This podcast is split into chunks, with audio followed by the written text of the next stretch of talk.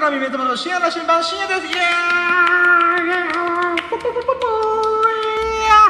はい、では始まりました。えー、約1週間ぶりのラッキーラジですいや、寝起きから1時間後ぐらいなので、ちょっと変なテンションでございますね。一番、一番今元気な。そうですね。ああ、ごめんなさい。ちょ、ちょっと、あ、そう、で、今日ですね、えー、我らがラッキーラジオの七福神、エビス様こと秀樹さんがゲスト降臨してください。ありがとうございますイェイいつもありがとうございます。うん。で、えー、今回がですね、えーいや252回目でタイトルが、ワールドカップスペイン戦の逆転劇をたまたま、えー、中継観戦できたラッキーを語るラジオというふうにお送りします。イェイいはい。やー、まあ、今日は、まず今週のラッキーがマジで少ないんですよね。うんまあ、正確に言うなら僕は日々ラッキーに包まれて生きておりますが、あのー、その中でもなんか喋りごたえがある。みんながせっかく聞い聞いたよで、おい、ロッキー音上みたいな、思ってくれるような喋りごたえ聞きごたえがあるようなラッキーがあ、あるかなと思ったら、今週マジでなかったんですよね。あなので、なんとか苦肉の策で出したのがこれ今回の今週の一番ラッキーはこれかなみたいな。いつ、うんいつつぐらい？5、6個、そうですね、5、6個ぐらいですかね。うんんで、まあ、ワールドカップ自体が、まあ、後でもう一回詳しく喋るんですけど、うんほんとなんか、えー、なんだろう、興味ないんですよ。まず、タイトルにすると興味ないとか言うなって話なんですけど、あの、ま、まず僕自身が運動神経悪いんで、学生の時時から、サッカーの体育の授業とか、のサッカーの時って、絶対僕にボール回してくんなよ、みたいな。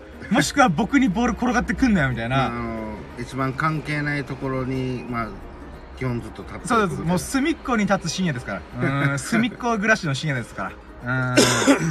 そそんな、れはもうあの、サッカーに限らず、まあ、どのスポーツもそうです。バスケだ。だろうが、バレーだろうが。う。うんん。で、その中でやっぱ一番、なんか、あの肉肉しく思ってるのがある意味サッカーだったりするんですよね。なんでかっていうと、なんかサッカーってある意味、あ、こんだけ盛り上がってるような大きな要因が、やっぱ誰でもできる。誰でも。もできるって語弊があるな。あのールールがシンプル。うん。うん。とか、あと道具がそんなに必要ない。うん。えー、例えばバレーボールだったらこのネットを用意したりとか、うん。あー、なんだろうな。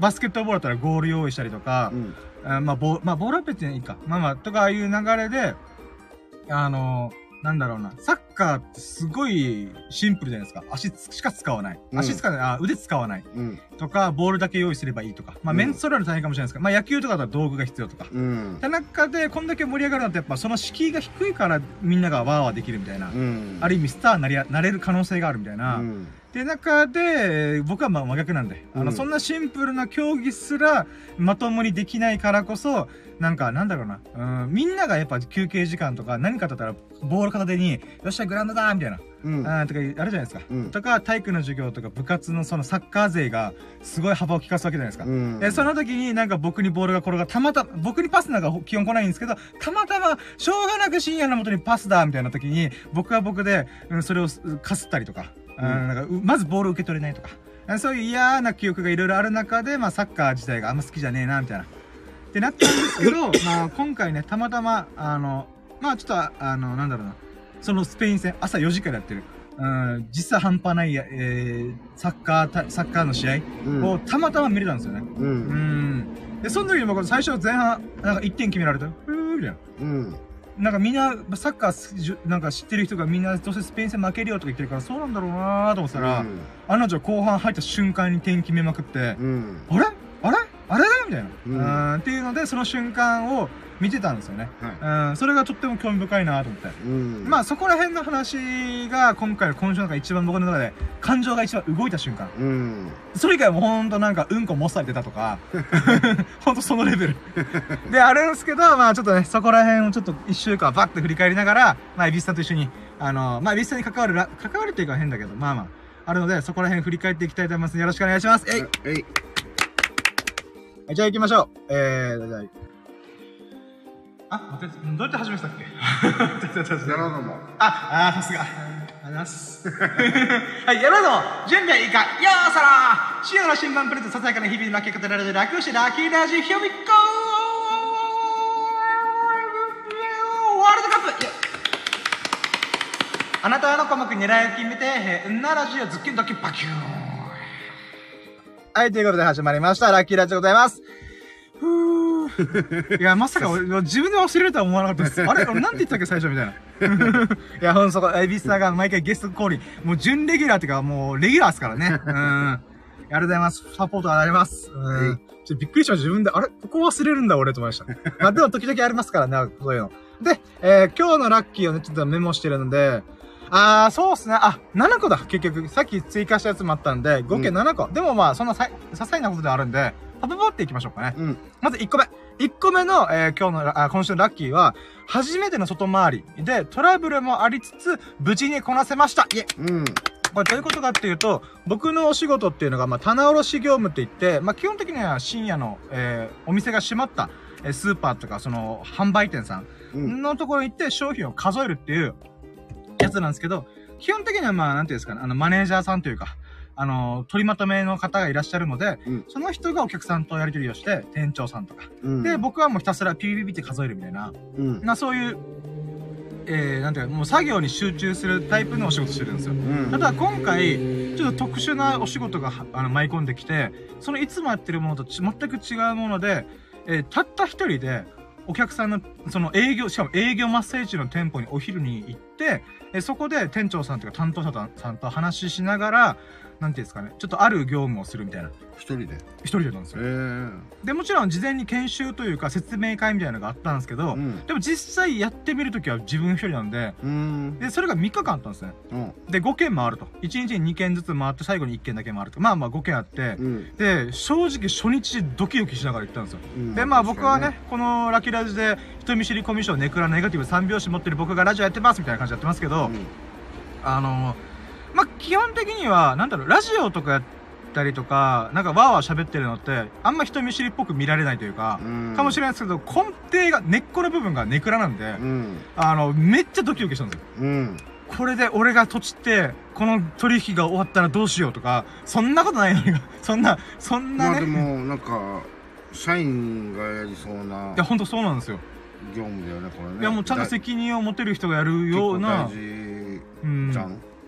まあ、一応、実際業務内は確かに、まあ、僕でもできることでは結果できたんで、うん。ただ、、その会話するっていうんですかね。コミュニケーションをお店の人と取るっていうのが、なんか怖いなというふうにちょっとビクビクしながら行ったんですけど、うん。まあまあ、言うて向こうも、あの、なんていうんですか、事前にて、えー電話で、あの、何月何日何時頃、午前午後で、あのー担当の人が来ますんで、あその時、あのーなんていう対応お願いしますねっていうテレアポっていうのを先にやってるんで、うん。僕はもうその、そそれを気にせず、バーって行って、うん。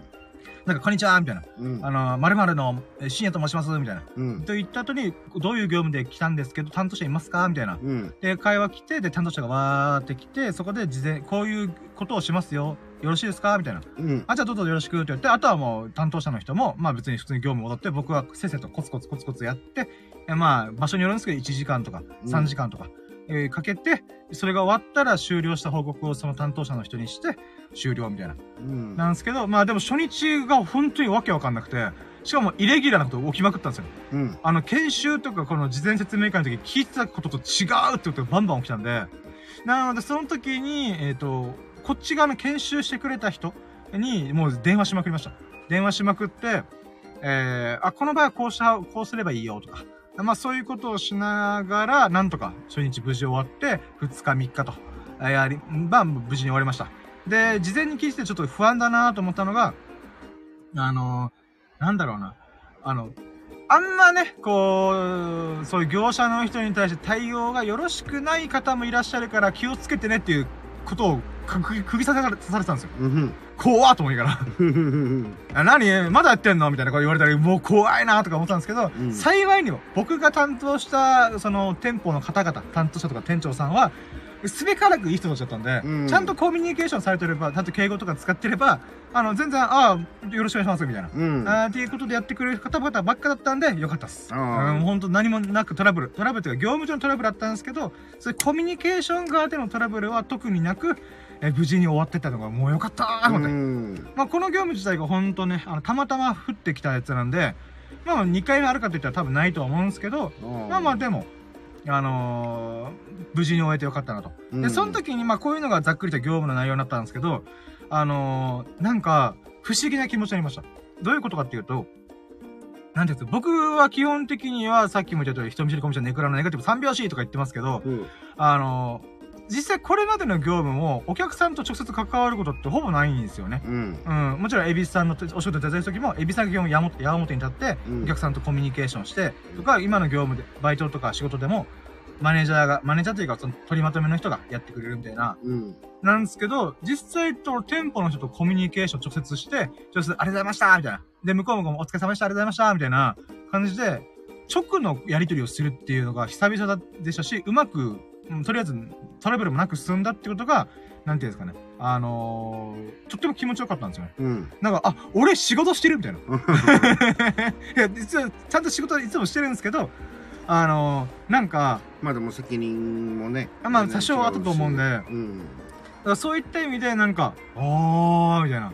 でもあのー、なんていうのね、人とそのまあ変言い方だとそのかできるだけ関わらずにあ、そうそうそうそのいいバイトないかなって言ってはい選んだこの仕事で、うんまさかのちょっとね営業的なそうなんですよ、直で。多分これ、変な話ですけど、僕以外でできる人って、なんか少ないだろうなと思ってた。このうん僕の今いる会社でも。じゃあまあ言ってみればもうみんな同じようにちょっと苦手な人たちあだと僕は思ってます集まってるみたいなだと僕は思ってます。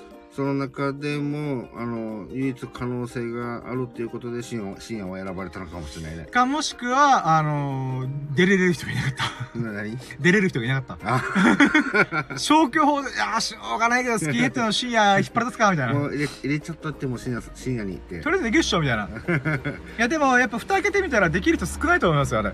うなんか言うて多分、あ、いや、なんかこれでもう一個あったのが、そのお客さんと直接コミュニケーションしたっていう変な喜びっていうんですかね。うんで、プラスもう一個、あ、気づいたとか学んだなと思うのが、僕、やっぱ、気づいちゃうとこだなと思いました。自分で言う。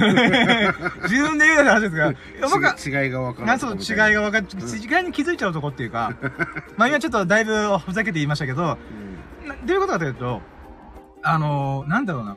一応報告書みたいなのあるんですよ。もちろん一人で行って一人で帰ってくるんで、うんどんな業務でどんなトラブルがあったよっていうのをちょっと文面で、あの、送るっていうのがあるんですよ。まあメールみたいなもんで、うんで、それを取りまとめて送るっていうのがあるんですけど、あのーそれに対しても僕すげえ細かく書くんですよね。うんでも実際そこまでしなくてもいいらしいんですけど、まあとりあえず何かあったら嫌だなと思うんで、うんまあバババババって書いて送ったりとか、もしくはその担当者、僕の担当者、編集してくれた人、説明してくれた人に、えーその電話で取りつ取り継いで、こんな状況なんですけどどうしたらいいですかねって判断を仰ぐんですけど、うんその時も、やっぱ僕の頭の中で、まああんまそういう、僕頭良くないんですけど、抑えるとか抑えないとなと思ってるのが、要点を押さえるっていうんですかね。聞きたいことは何件ありますよと。うん4個ある中の今1個目です、2個目ですみたいな、っていうのを電話する前にちゃんとメモでいちいちまとめてるんですよ、僕。うんあの、その場でちょっと喋れる自信がないんで、うんやるんですけど、その3日間のうちに、ぼ僕ともう一別のもう一人がいたんですよ。あの、うん二人でその店舗バーって駆け巡ったんですけど、うん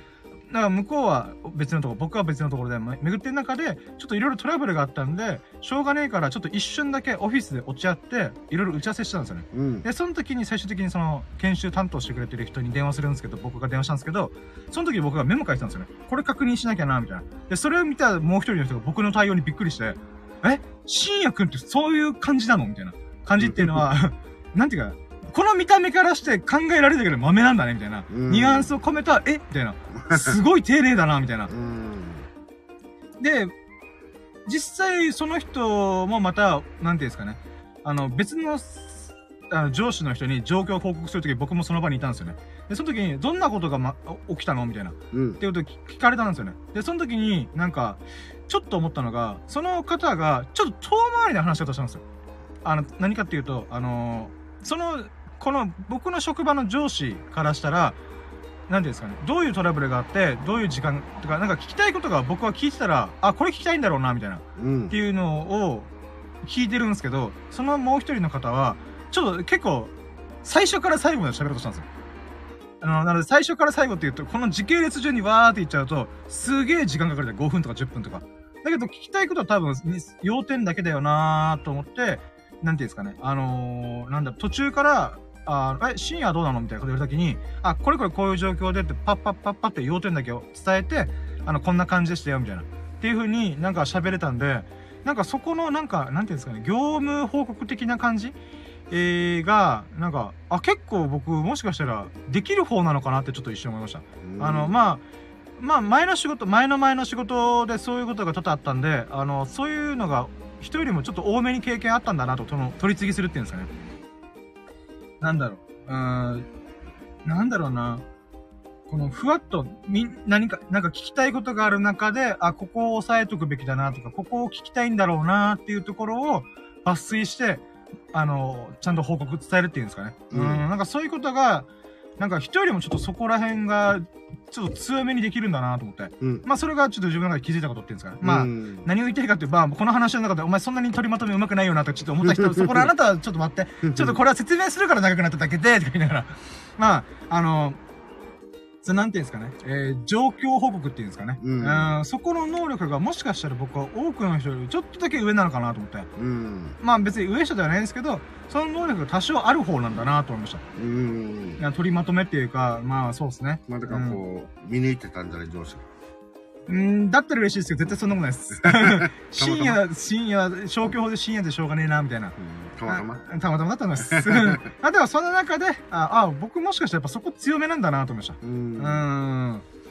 まあ、っていうことを気づけたっていうので、まあ、1個目のラッキーですね。う。うんんはい、じゃあ続いて2個目。2個目はですね、2個目は、2個目は、あ、もう2個目は早速今回のタイトルですけど、えーワールドカップ予選リーグの大一番、日本戦大一番でやったスペイン戦の逆転劇を中継で見れたこと、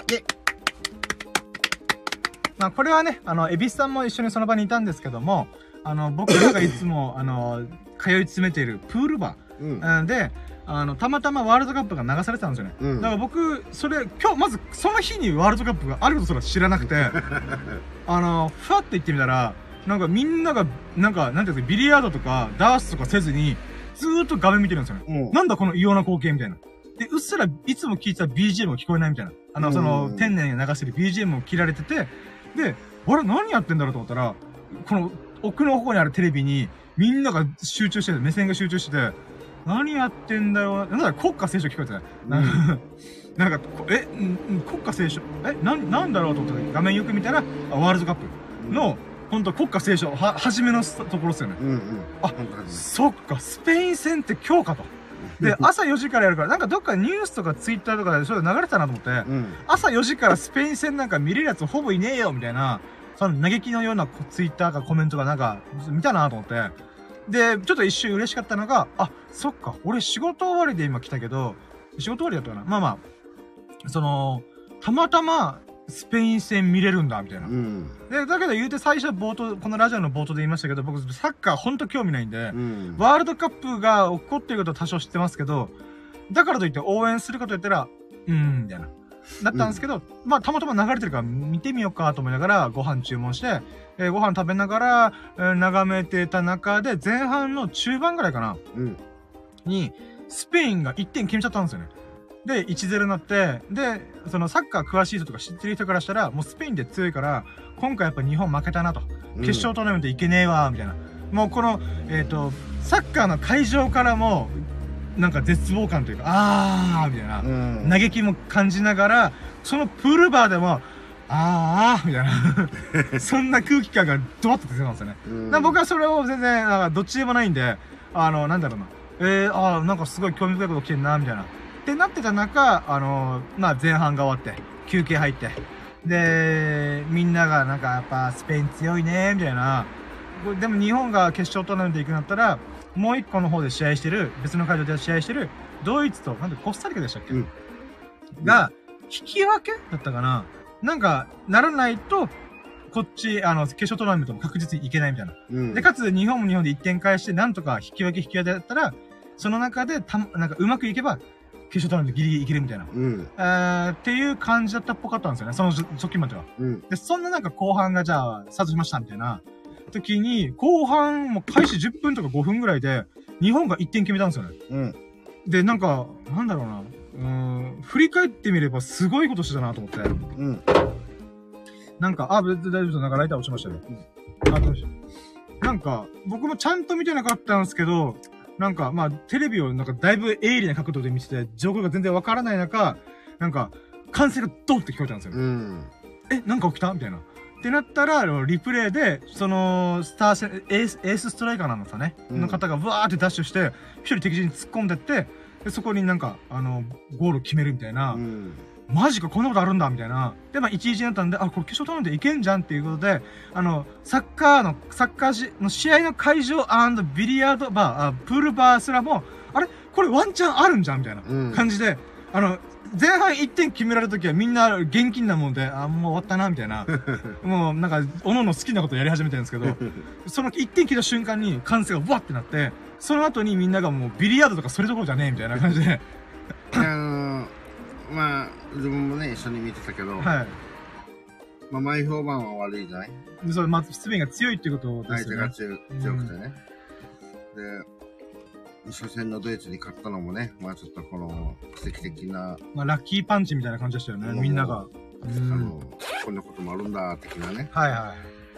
で、期待値が高かったコスタリカにちょっとこう負けちゃって。うんうん。だから結構ネット上荒れてたみたいですね。うんあれ、先般誰やみたいな。その犯人探しすんなよってことだから。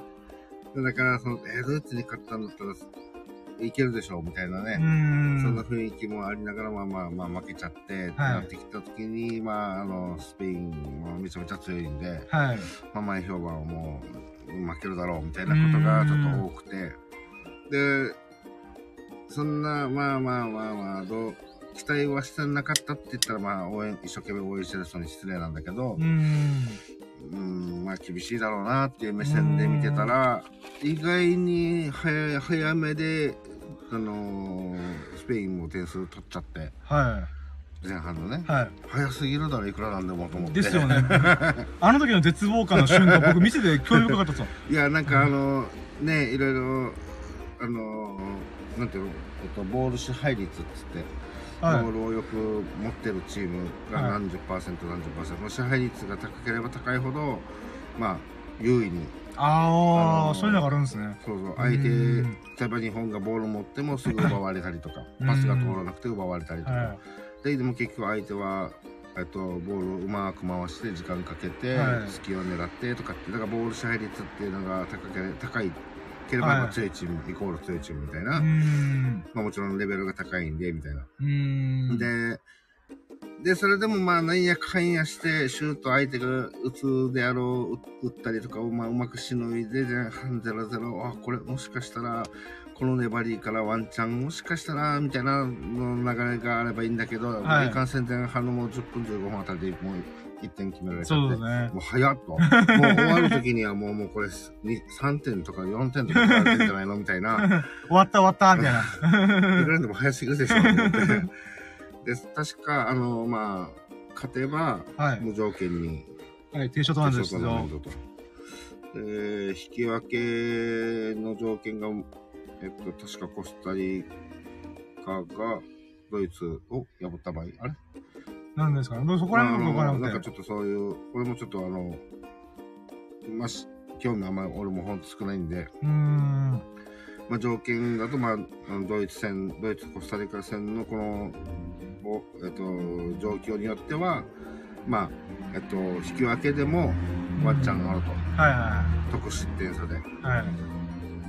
から、その、えーとりあえず、最低でも引き分け、まあ、負けはもう負けなんで、は最低引き分けないといけないということで、もう、はいあと1点取らにいかんといけないみたいなねい。。はい。だから一試合一試合の瞬間の時にみんなが希望を持ったのがめっちゃ感じたんですよね。これいけんじゃねえかみたいな。おーってなってね。相手の状況でもう別会場でもう一試合次第でワンチャンいけんぞみたいな。うんもうなんか、なんかそれを見ててすごい面白かったです。みんなの目に希望が宿ったみたいな。うんさっきまで真っ黒だったのにみたいな。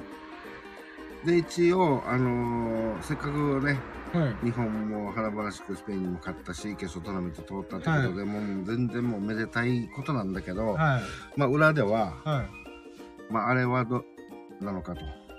あー、えっと、2点目のやつですか。ええっと、その、もちろんその点数、2点目の点数のこのはい。ライン上のね、はい。2点目のやつもやばかったっすようね。ん、あの、v、もう今である VR っていうの？その、はい。ビデオチェックみたいな。うん、はいそれと、あとコンピューターによるその、そうなんですよね。あれがあるからこその、まあ、あれが得点につながった。まあ、あれはでももう、あの、ああいうシステムで、今後サッカーもうんも取り入れてやってるってことで、まあ、あの、えーっていう、あれは、公平な感じになりますからうんね。よりあのうん日本、あまあ、人間の目で、あの、今のは、あダメだ、アウトだったとか、いいんだったとかって判断より、するよりも、もう、ちゃんとね、機械的に証明されたから、まあ、あれはいいんだけど、あじゃあちょっと、エビスさんの、ちょっと、その、そこの部分とは違うところでなんか裏でなんか起きてたっていうのちょっと置いといて、後で食べないですけど、あの、2得点目の時の瞬間ちょっと喋りたくて、ああ、ああ、あれ、すごくないですか？僕、ほんとサッカー素人中の素人です。なんたら、うん。反サッカー派ですから、僕は。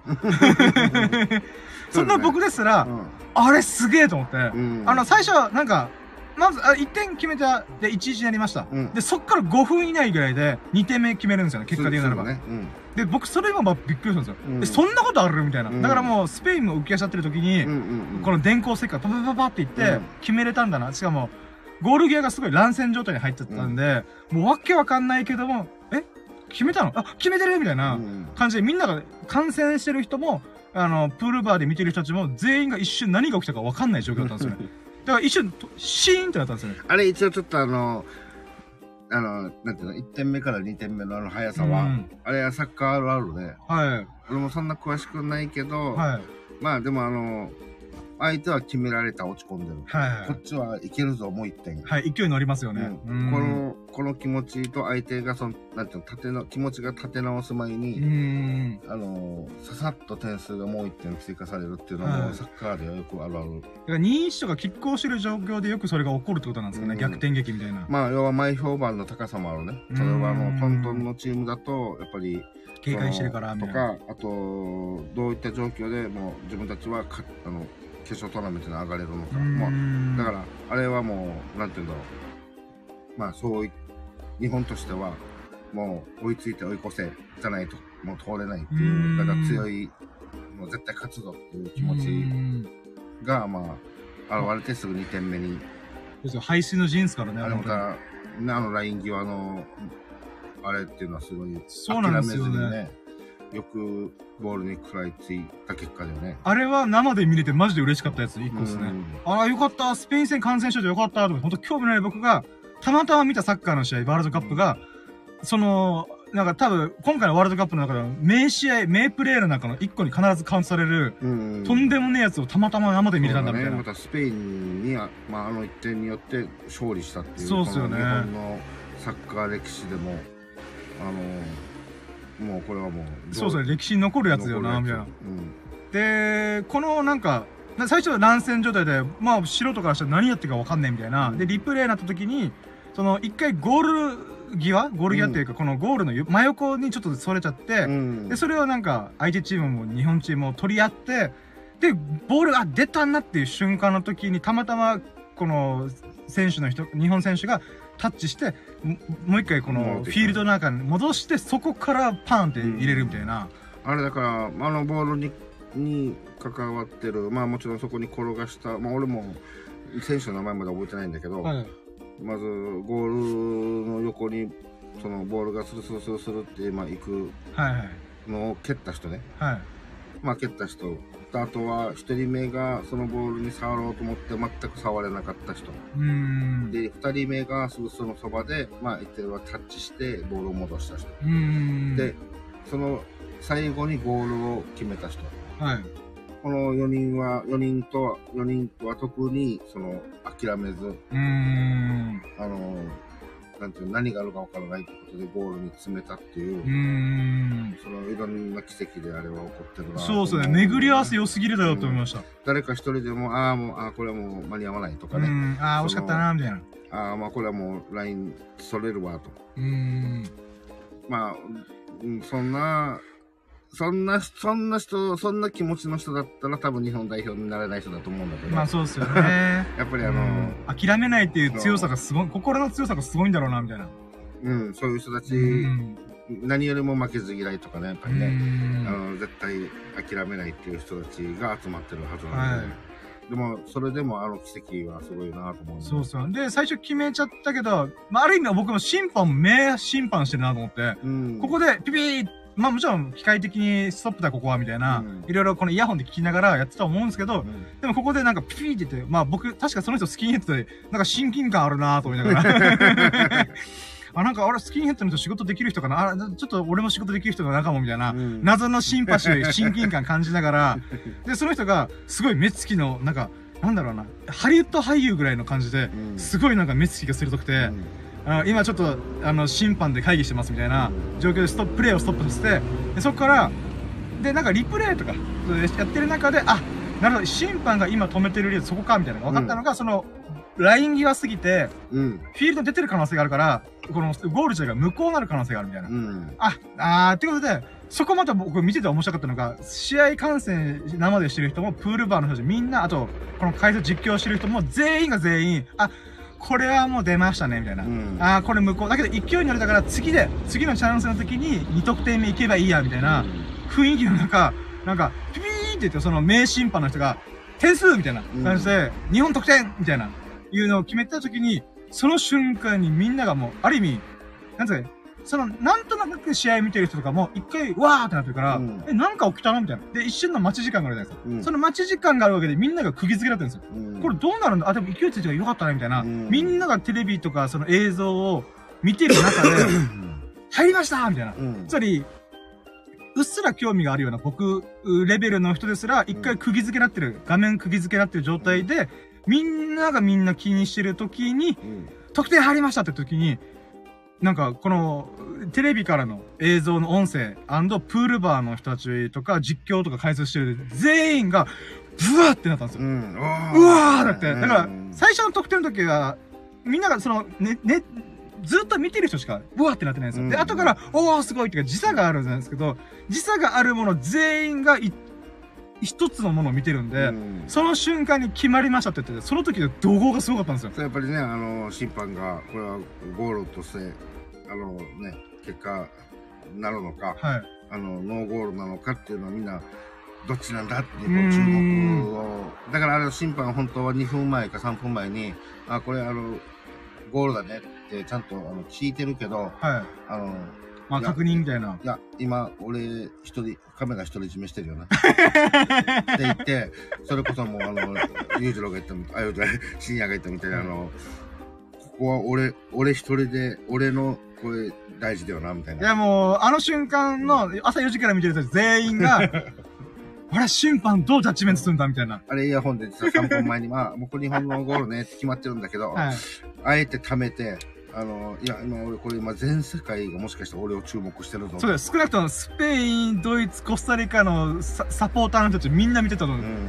どう、どうなる？これ次第で俺らいけるかいけないか変わるぞみたいな。ここ俺ちょっと貯めて今 あの2枚目的な顔でキリッとして俺かっこいいだろみたいなみんな俺見てるね今みたいな 名差べきこれからすっぞ俺みたいな。あれ23分ぐらい多分間作ってると思うどうしたらちょっとこっすいよなとか。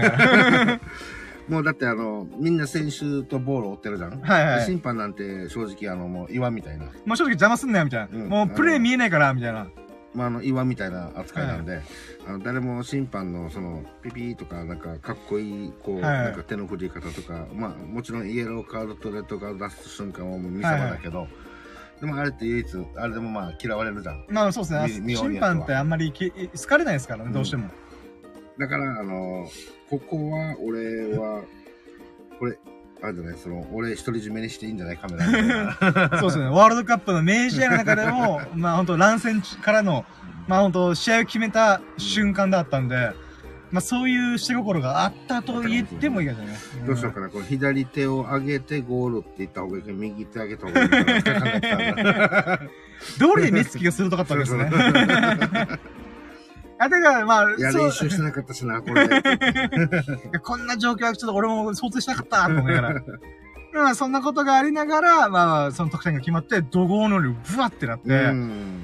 で、まあそこから、また、すごい今日、まあ試合の話と一回パッと喋っちゃうと、うん。その後も、その、じゃあ後半45分のうちの、最初の10分とかぐらいでもうそれが巻き起こってるんで、うん。その後のじゃあ後半30分何が起きたかというと、うん。その今、さっきエビさんが言ったボール支配率で言えば、うんもう90%ぐらいスペインが持ってるんですよね。うん。で、そっから30分間何が起きたかっていうと、ずーっと防戦一方なんですよ、日本が。うん。もちろん、あの、監督がそういう風に采配してるからだとは思うんですけど、うん。この、30分間ずーっとハラハラしてましもうあの、だから、ほん、なんていうのかな、ほん、まあ、そ、そこから、その、カウンターっつって、た。はい。あの、一転して攻撃に行って、はいもう一点瞬間的にもぎ取るってこともあるんだけど、はい。もうあそこはもう、守りに徹底してっていう。ある意味、結果終わったからで言えば、あの試合の采配が、その、正解だったんだろうな、みたいな。うん。まあもうほんと結果に結びつくんで、でもあの瞬間までは僕やっぱ気持ちとかどっかで、いや、せっかくだから3点目行こうぜとか、うん。いろいろ思うんですけど、まあまあ、実質で試合が終わったから2-1で勝ってよかったね、うんですけど、そこでなんか、なんていうんですかね、あの、その監督の人の名采配ぶりあの、もうディフェンス特化するぞ、みたいな。あれでもあの今までの歴代の、その、そういった大事な試合、はい。あのワールドカップとかね、はい。あのそういった時に、せっかくリードしてたのに、ああいう、ぼああいうぼ、まあ、結果論で言うけどね、はい防御、防御に徹した、まあ、せいで、うん。あの、1点奪われたっていううんの、あの、もう、もう、なんていうの、クリアしても、はその、防いでも、また相手がボールを持って、い。うどんどん、ん。もう、この、本当にどんどんどんどん攻め込んでくる。うんい。ろんな手を使って。うん。です。5分でも、サッカーで言えばな、まだワンチャンあるよって言って、その長いそうですねだけど、もう20分も30分も攻撃受けてたら、はやっぱりさすがに崩れて点数が入っちゃうなんて、またうん元々の力の差もあるじゃない。い。はい。だから、これしのげないんじゃないか。だからまだ、あの、ワンチャン、いいそう、ワンチャン攻撃しに行ってもいいかなっていうのが、まあ、それは負けた試合の、うんまあ、結果論の話であはいって、で、攻めに行ったら行ったで、まあ、防御が手薄になるんで、そこ狙われた可能性もあるんで。結果負けたらまた同じ。うーん。防御に徹するべきでしたね、みたいな。んそんな、もう、どっちもどっちにななると思うから、まあ、すべて、その結果がちゃんと、あの、勝てたっていうのがもうすべてだと思う。だから30分のスペインの猛攻に耐え忍んだっていうのがすげえなーと思いました。うん本当素人ですけど、本当なんかずっと見てて30分間ハラハラしっぱなしなんですよね。うん大丈夫かこれ大丈夫かだけどこんだけもう、だからサッカーで11人でしたっけ？キーパーも含めて。え？うん ?11 人の中、画面上に映ってる日本の青いユニフォーム着てる9人ぐらいいるんですよ。うん。まあ一人、もしくは見逃したから画面映ってなかったかもしれないですけど、とりあえず、もう敵、敵というか自分たちのゴール前のフィールドに、9個の青い光、青いユニフォーム見えるんですよね。うんで、逆にスペインもスペインでもう猛攻するぞっていうんで、なんていうんですかね。あの、ディフェンス側？スペインのディフェンス側が3人、このセンターラインからスペイン側にいて、ボール回しながら、残りの6人ぐらいが全員ゴール前にいるみたいな。そうね。もう、右に左に上に下に。そうそうそうそうぐるぐるぐるぐるもう赤と青がもうチカチカすんな、この野郎とか思いながら。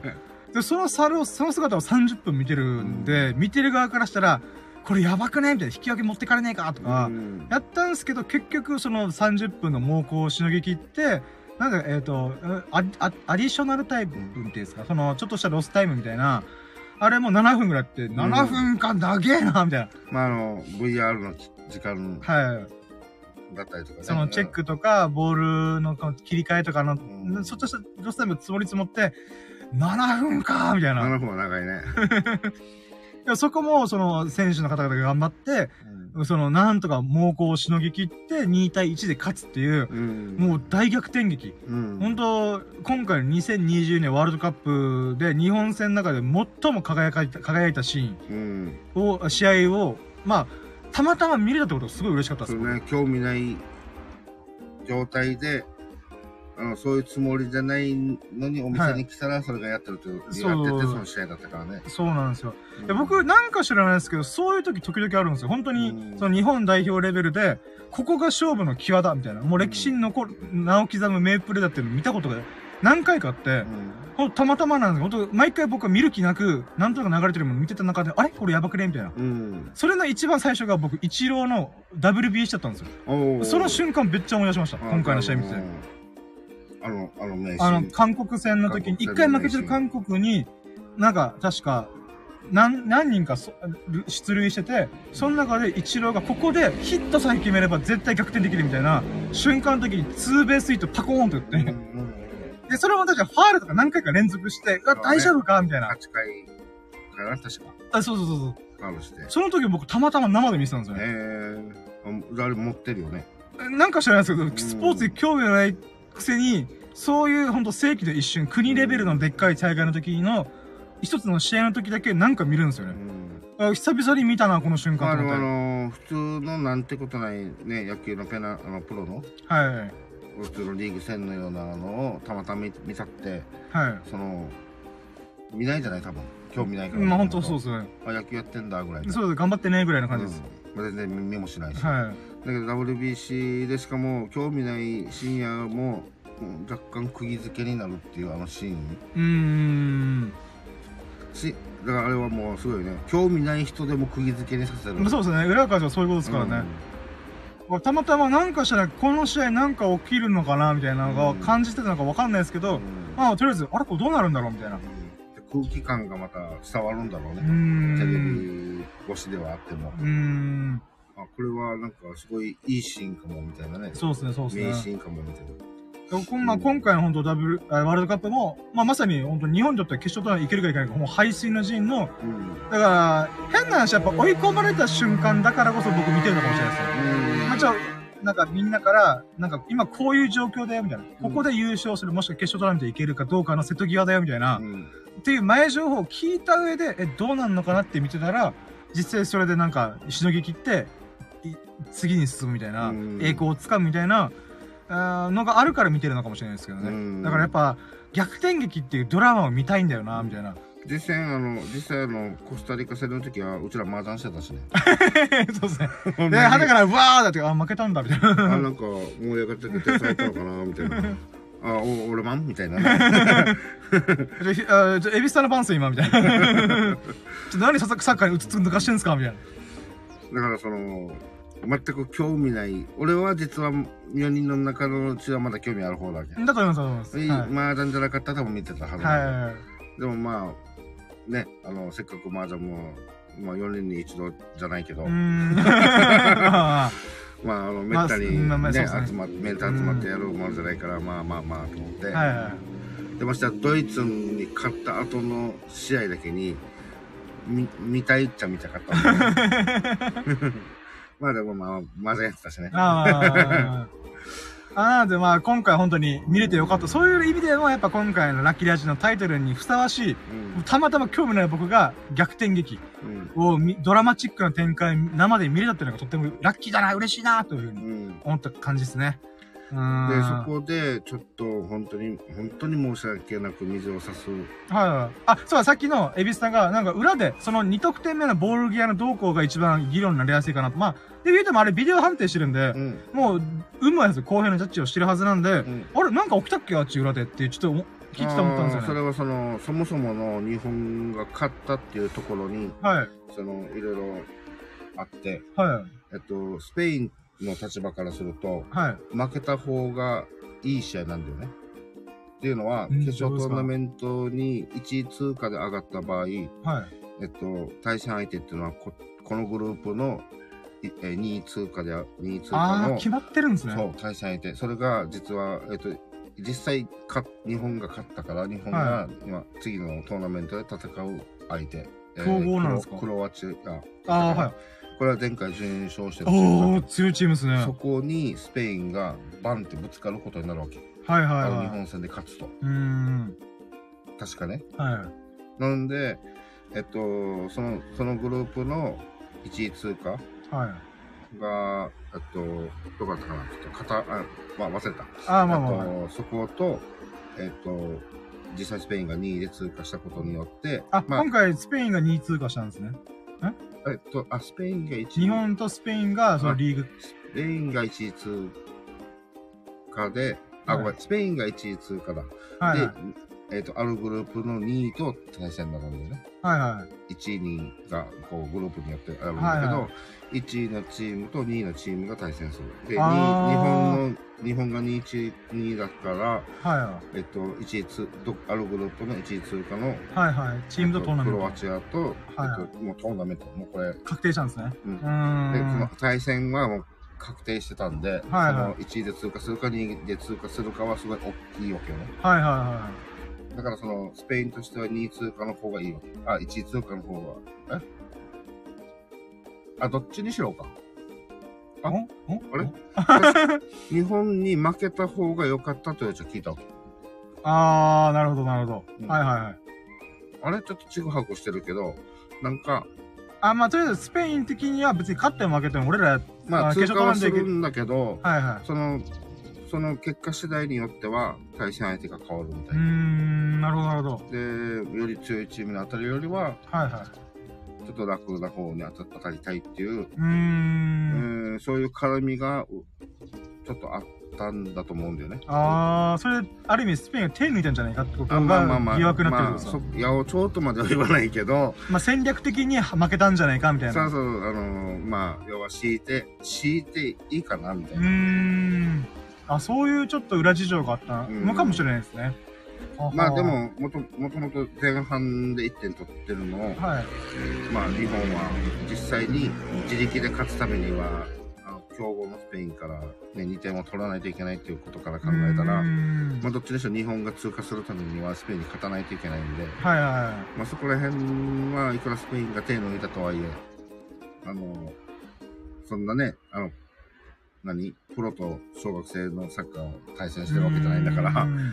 まあ、すごいあの、いい試合だったと思うんだけど、まあ、はい。裏でそういうのがあって、みたいな。なるほど。もう一個のドイツと、ええーコスタリカ？うん。の試合結果次第で、もしかしたら、あーまあ手抜きいいんじゃんとかう、ん、なんか、まあね、もちろん、うん。あの、情報は、いろいろ監督から途はい中途中で貼って、まあでも、ど。まあでも、ゴールに関してはまあ、日本はすごい、まあまあ頑張った感じですよね。ねうんすげえなと思いました。うーん。まあ、スペイン側の、あの、精神的な部分でのあれでは、はいはいはい。あそういうことも一応裏で言われてるんですね。うん、前回でやらなくてもいいもう勝ちは決まってるし。うーん。なるほど。だからはあ。どっちも勝たないといけないよっていう条件での対戦相手だったら、うーん。もうそれがスペインだったら、はいはい。まあもうそうは言ってない。そういう結果になってない可能性は高いっていううーか。ん。まあまあまあまあまあ。なるほど。まあまあまああでも、いい試合だったね。まあまあ、このまま日本頑張ってくれっていうか、まあ本当元気なやつですね。勝ってるからか頑張ってくれっていうか。まあさすがに、決勝トーナメントはまたクロアチア準優勝。うーん、強いですね。強い世界2番目の実力を持ってる。前回大会準優勝なんで、まあでもそういう意味ではドイツにもスペインにも絶勝てないであろう。頑張ってね、検討してねっていうのが日本だっただけに、はい。まあそれが勝ってるわけだから、まあそうですね。僕としては逆転劇見てる方が見応えあるんで、だただクロアチア戦ももしかして？みたいな。から次の視聴率えぐいと思いますよ。そうそうそうだ、そうだ。もうみんなが形を飲んで、うん。さあどうなるみたいな。うん一回負けたらもう終わりだと。まあそれでベスト16入ったけど、ここで準優勝の人たちに勝てば、みたいな。確かにうん月曜日かな、放送は。あ、そうなんですね。ごごめん、あの、全然見てない人から聞いた話だから月曜日だったような気がする。ん。うんあ、その時も僕たまたま見るのかもしれないですけど、まあ今のところ全然調べる気もそろそろないんですけど、まあまあまあまあ。うんもしかたまたまやプールバーで来たら、あれやってるな、みたいな。おそらく俺は見てる。こっちで。うーん。まあ、まあ、なので、まあそういういい瞬間に立ち会えたってわ 我ながら、自分のこのラッキーにすげえなと思いながら。うん。で、のが2個目ですね。こんなに喋ってまだ2個目っていうのが、今ちょっと自分で喋ったら恐ろしいですけど。はい、じゃあ続いて3つ目。3つ、あ、これもちょっと話長くなるかもしれないですけど、3つ目のラッキーが、エピスさんのビリヤード熱の高まり具合に狂気を感じた、あと怖いなっていう風に感じたっていうラッキーです。これどういうことかっていうと、あの、たまたま僕が仕事早く終わって、あ、エビスさんが出勤時間前にビリヤードちょこちょこやってるって話聞いてたんで、あ、じゃあ僕も今ちょうどその時間帯に終わったんで、あの、ビリヤードうう打てますか？みたいな。うんっていうので LINE したので連絡したんですよね。そしたら、あ、ごめん、ちょっと、ちょっとね、あの、前日、前々日から結構朝11時まで夜通しやってた、夜通し朝方、いや、昼頃、昼過ぎまでやってたみたいなこと聞いてたんで、聞いて、ちょっと今回遠慮しようかな、みたいな。うん。うん。で、まあ、あ、まあ、それはいいですよ。じゃあまた今度ですね、みたいな感じで終わったんですけど、その LINE の文面見た瞬間に僕はゾッとしたんですよ。うん怖っと思って。あの、あ、別にいいんですよ。僕は人が熱量を持ってや、取り組んでることとか、うんえすごい尊敬しますし、リスペクトを送りますし、かつ、なんですか、応援したいと思ってる人なんで、うんただ、僕の予想をはるかに上回るビリヤード熱なんだなっていうのを、この状況をか見て、怖っと思って。なんか、その、やっぱ、狂気、クレイジー、狂ってるっていうことって、こういうことなんだよなって思っちゃう。うんあ、のー、なんていうか、お、まあ、なんていうんですかね。応援してる僕ですら、ちょっと、えそれやばくね？みたいな。えー、って思うってことは、そういう感覚でない人、一般の多くの人って多分そこまで勝負事とか、そのハマり具合、過剰なハマり具合っていうのに、うんなんかちょっと引いてしまう、ドン引きしちゃうみたいなうん人が多いと思うんですよね。うんそれに多少の免疫がある僕ですら、すごいなみたいな。えぐっと思って。っていうのを聞いて、あの、あー、でもこれはこれでまた考えるよ、考えさせられるなと思って。うんあーまあ僕が今ちょっと日々仕事に追われてなんかこう全力で何かに取り組んでないとかうん自分の中で悶々としてるいろんなことがあるんでそういった中でやっぱ蛭子さんがそのコツコツずーっとまあほんと半年前とか9ヶ月前ぐらいからビリヤード熱をこう燃え上がらせてコツコツやってまあ前だったらハウストーナメント準優勝したりとか、うんあの公式戦でも一勝できたとか、うんそういう成長の高まり具合に比例してかつ蛭子さんのこの熱狂っていうんですかねうんの高まり具合もどんどん燃え盛ってんだ。燃え盛ってんだなと思って、うんまあそこを改めてなんか、そうだよなーみたいな。なんか、そまあこれでさっき俺が言いかけたやつは今言った方がいいですよ。もうあ、今言ってるんです大丈夫です。あまあ僕の喋ることはそういうことです。あの、つまり、まあ、エビスさんのものに、もう引くぐらい僕は恐怖を感じたんですけど、でも、本当の狂気、熱狂ってそういうことだよなと。うんうん。なんか、だから僕としてはこれは本当いいこと、ポジティブにすごい捉えてるんですけども、うんなんだろうな、こう、じゃあ僕がその熱狂を何かしら自分の中に持ってるかって言ったら、今もういろんなことがくすぶってるんで、はうんあ、すげえなーみたいな。っていう、うんなんかそ、そういう感想みたいな感じですね。ううんん。で、うんエビスさんがさっきちょっと僕がこの話からとしたら、あれですよね、あの、まだまだ深夜がドン引くような話持ってるぜっていや、言ってまたんで。あ、そんな大した大きさなあれはないけど、はい。まあ、そうね、11最近は、あの、夕方に来てないんだよね。ああ、なるほど。仕事終わりうにビリヤードしてるんですね。そう、仕事終わりに、えっと、まあ、や、や、やってがっつり。はいはいしかもあの、うんまあ、これは公認かどうかわからんけど、まあ、あの、営業終わってから、ああ、はい。スタッフの人スタッフとと、うんスタッフと、もう本当にスタッフも、もう、やることやったから、うんここでビリヤード集中できるはいはい。っていう状況で、じゃあ、っていうことで、まあ、練習してるんだけど、うん。ねまあ、それがね、11時までやったり、日もあったんだけど、まあ、はいで、その夕方には来てないんだよね。うん出勤前には。自分はいの仕事の出勤前には来てなくて、はいはい。だから、全然11時でも余裕なんだよね。うん。毎日ってなるとちょっとあれなんだけど、はいはいはい。まあ、この日ぐらいは、まあ、ということなのと、あと、はいまあ、もうちょっと言えば、まあ、普通に10時までやったけど、はい。えっと、その、その、そのまた数時間後にオープンに来てから、出勤前に、はい。で、3時間ついてから出勤するっていうところは、まあ、2回、3回ぐらいあるわけよね。はいはい。すごいですね。11時までやってないよ。はいはい。でも、まあ、9時か10時ぐらい。はで、その時の俺のもう睡眠って2時間ぐらいしか寝てないい。。ですよね。どこで寝てんのって話ですよね。はい。あのーまあ、確かオ,、まあ、オープンが4時なんで、夕方の。うん。ねもう2時ぐらいに起きてんだよ。はで、お風呂入ったりとかしい。て、うん。で、あ、お腹空いたなーって、で、あの、ぶっちゃけプールバーに来て食事とってもいいんだけど、はあの、その、食事を作ってくれるその方とビリヤードするんでん。その、ご飯を作らせる時間ですらもったいない。そうですね。だから俺は、あの、飯食ってからこっち来たわけよ。いはいはい。で、来てすぐ、うん。すぐもうやろうはい、みたいな。はいは で、それでギリギリ7時までやって、はい。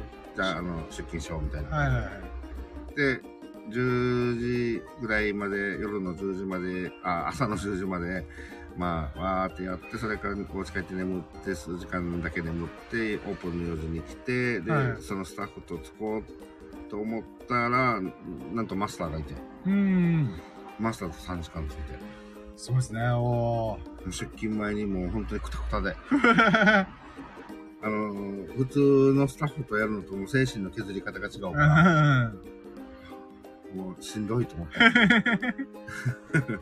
出勤前に打つもんじゃねえよなとか思いながら。あの、なんていうの、まあ、こういうとあれだけど、もうちょっとね、あの、ああ、ああ、なんなんていうんだろう、ああ、ミスっちゃったぐらいで笑えるような人とやらないと、はい。ガチな、ガチな上手な人とやったら本当にもう疲れる。仕事前は。ああ、じゃあなるほど。長時間やってるのはかわ、まあ、僕がさっき聞いたような、あれ、なんかその練習、朝10時やっていう、まあ、長時間やるっていうのはもちろんそうですけど、その同じ長時間の中でも、あの、ガチ勢とがっつりやるっていうのと、またちょっと中身が違ううん。エグさっていうんですかね。うんなる同じ時間でもミスとか全然違うみたいな。そうそう。やっぱりこう、一級入魂じゃないけど、はいはいはい。あのーまあ、これ外したら負けるとか、こっから決めないと勝てないよなっていう、この、はいはいはい。この切羽詰まったっていうか、ハラハラとかね。それはもうやっぱりもうマスターとやったらもう、もうまさに身を削る 思いっていうか。はいはいはい。もうメンタルボロボロになるみたまあ、いな。この頃マスターも、あのーそういう感じになりつつあるっていうか、あのーまあ本当にね、あの、どうかわかんないけど、俺の感覚で言えば、はい。少しは、真面目っていうか、本気でしてくれているんじゃないかなと。うん、熱が高まってる感じするんですよね。あ要はあの、もう、手、手抜くほどはい余裕じゃなくなってる。はい。まあ、もともと手は抜いてないかもしれないけど、真剣にならないと負けちゃう。うーん。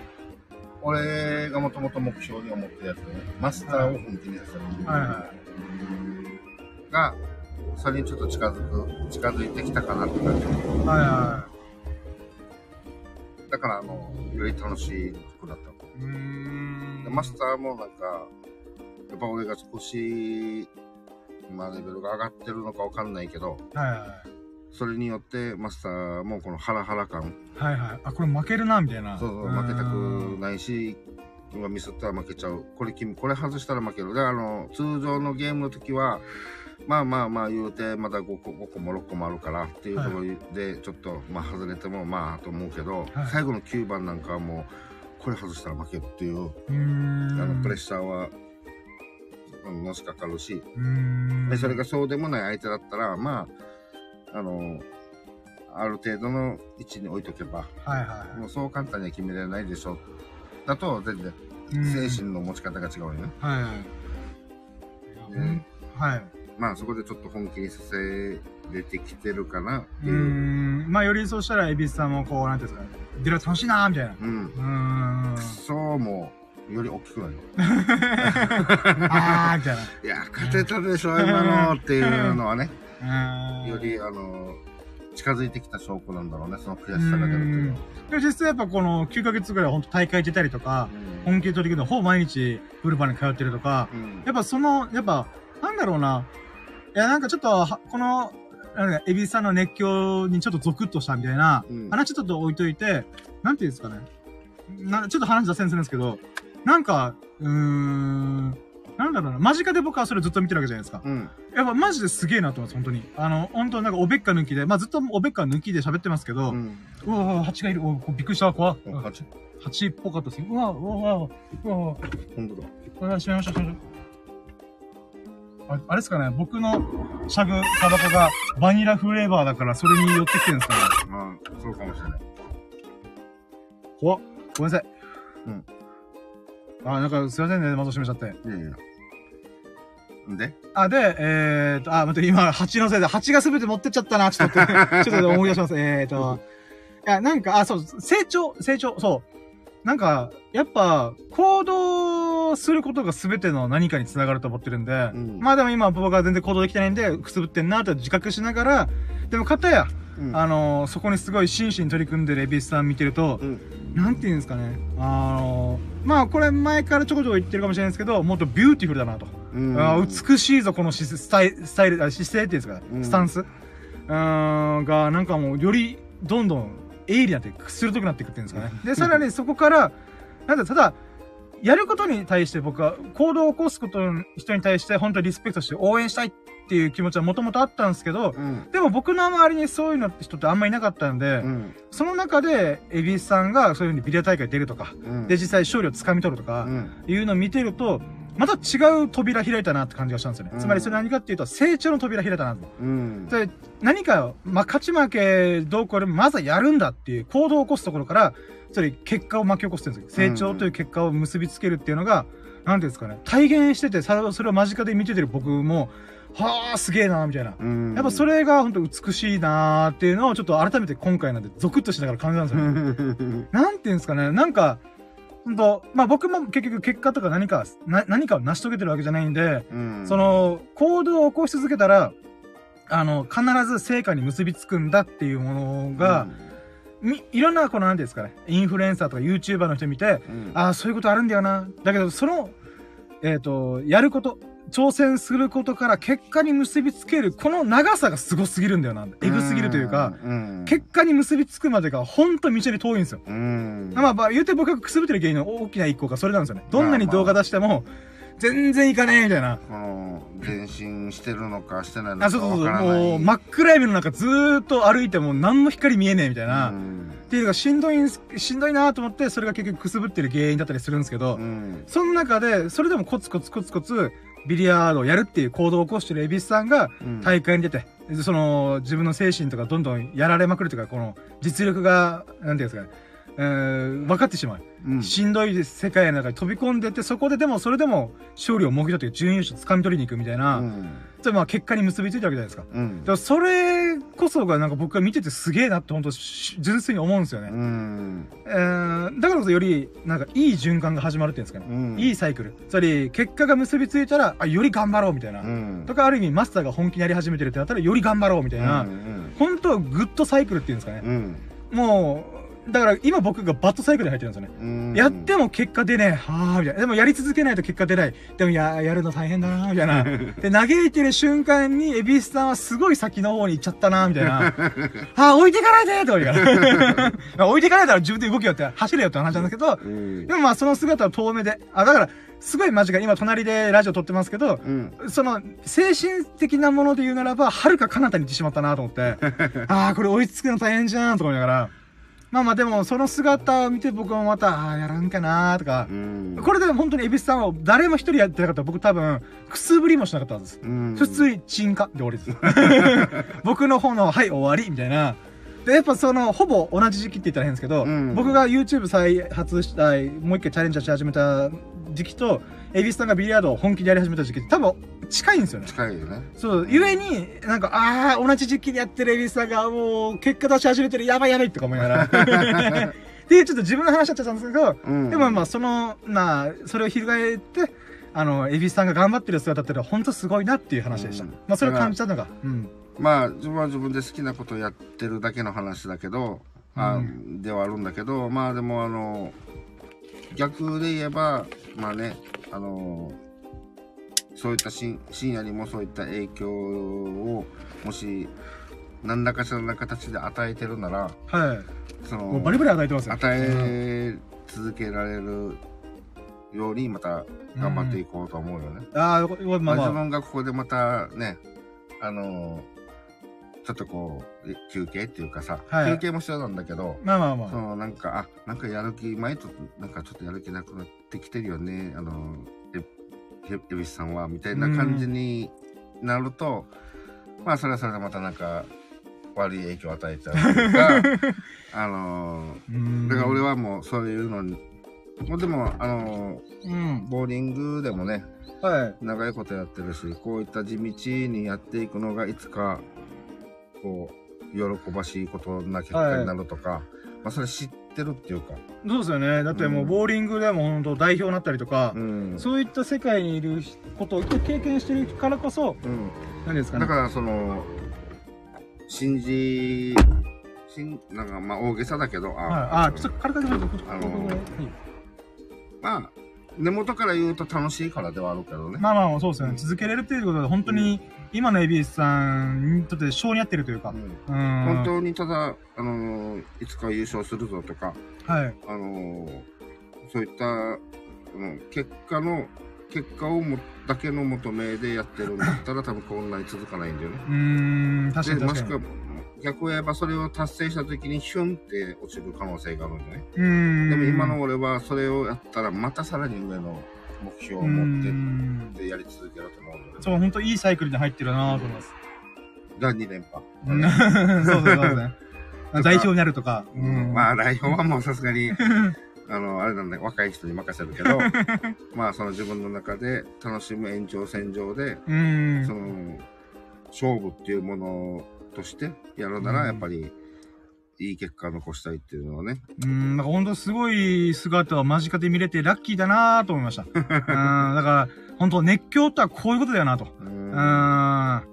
いや、だからほんとクレイジー、狂気っていうのはこれだよなみたいな。人生というか日々の大半をあることにぶっ込むみたいな。うんフルベットするみたいな。でもそれぐらいやるからこそ、なんかこう、結果に結びつくとか、うん成長に結びつくっていうのがあるんだろうなーっていうのを、なんか、うーん、まあ、本当僕も頑張らな、頑張らないっていうか楽しまないとなーとか思いながら、うん身動き取れてないんで、ふーと思いながら。うーん、まあそういうことを、まだ、なんていうんですか、本当さっきも言いましたけど、うんこれ、エビスさんが言いながら僕絶対何かしらいろんなことが沈下したはずなんで、うんもうくすぶりすらしないみたいな。うーん、ってなったと思うんで、まあ本当ね、ありがたい、えー、なんていうんですかね。まあ、人を間近で見れてるな、みたいな。最低ラインで、とりあえず今、ちょっと蓄えっていうか、まあ、うなんていうの？そうですね。充電、充電期間。充電期間、夏休み長いですけど。充電期間そうですね。が、あの、鹿児島出張中。そうなんですよ。僕の投稿が今、鹿児島出張で終わってるんで、出張で鹿児島に妹の結婚式行ったところで終わってるんで、まだ沖縄帰ってきてない。そうそうそう。僕のやる気のマインドが今、鹿児島でブラブラしてるみたいな。そそう置いてけぼりさうそうそうそう。早く帰ってこないかな、おーい、みたいな。動画撮ってるんですけどね。動画は撮ってるけど、それは編集する気持ちとか心、やる気を置いてっちゃったんですよね。いやー、しょうがないと思いながら。まあまあまあ。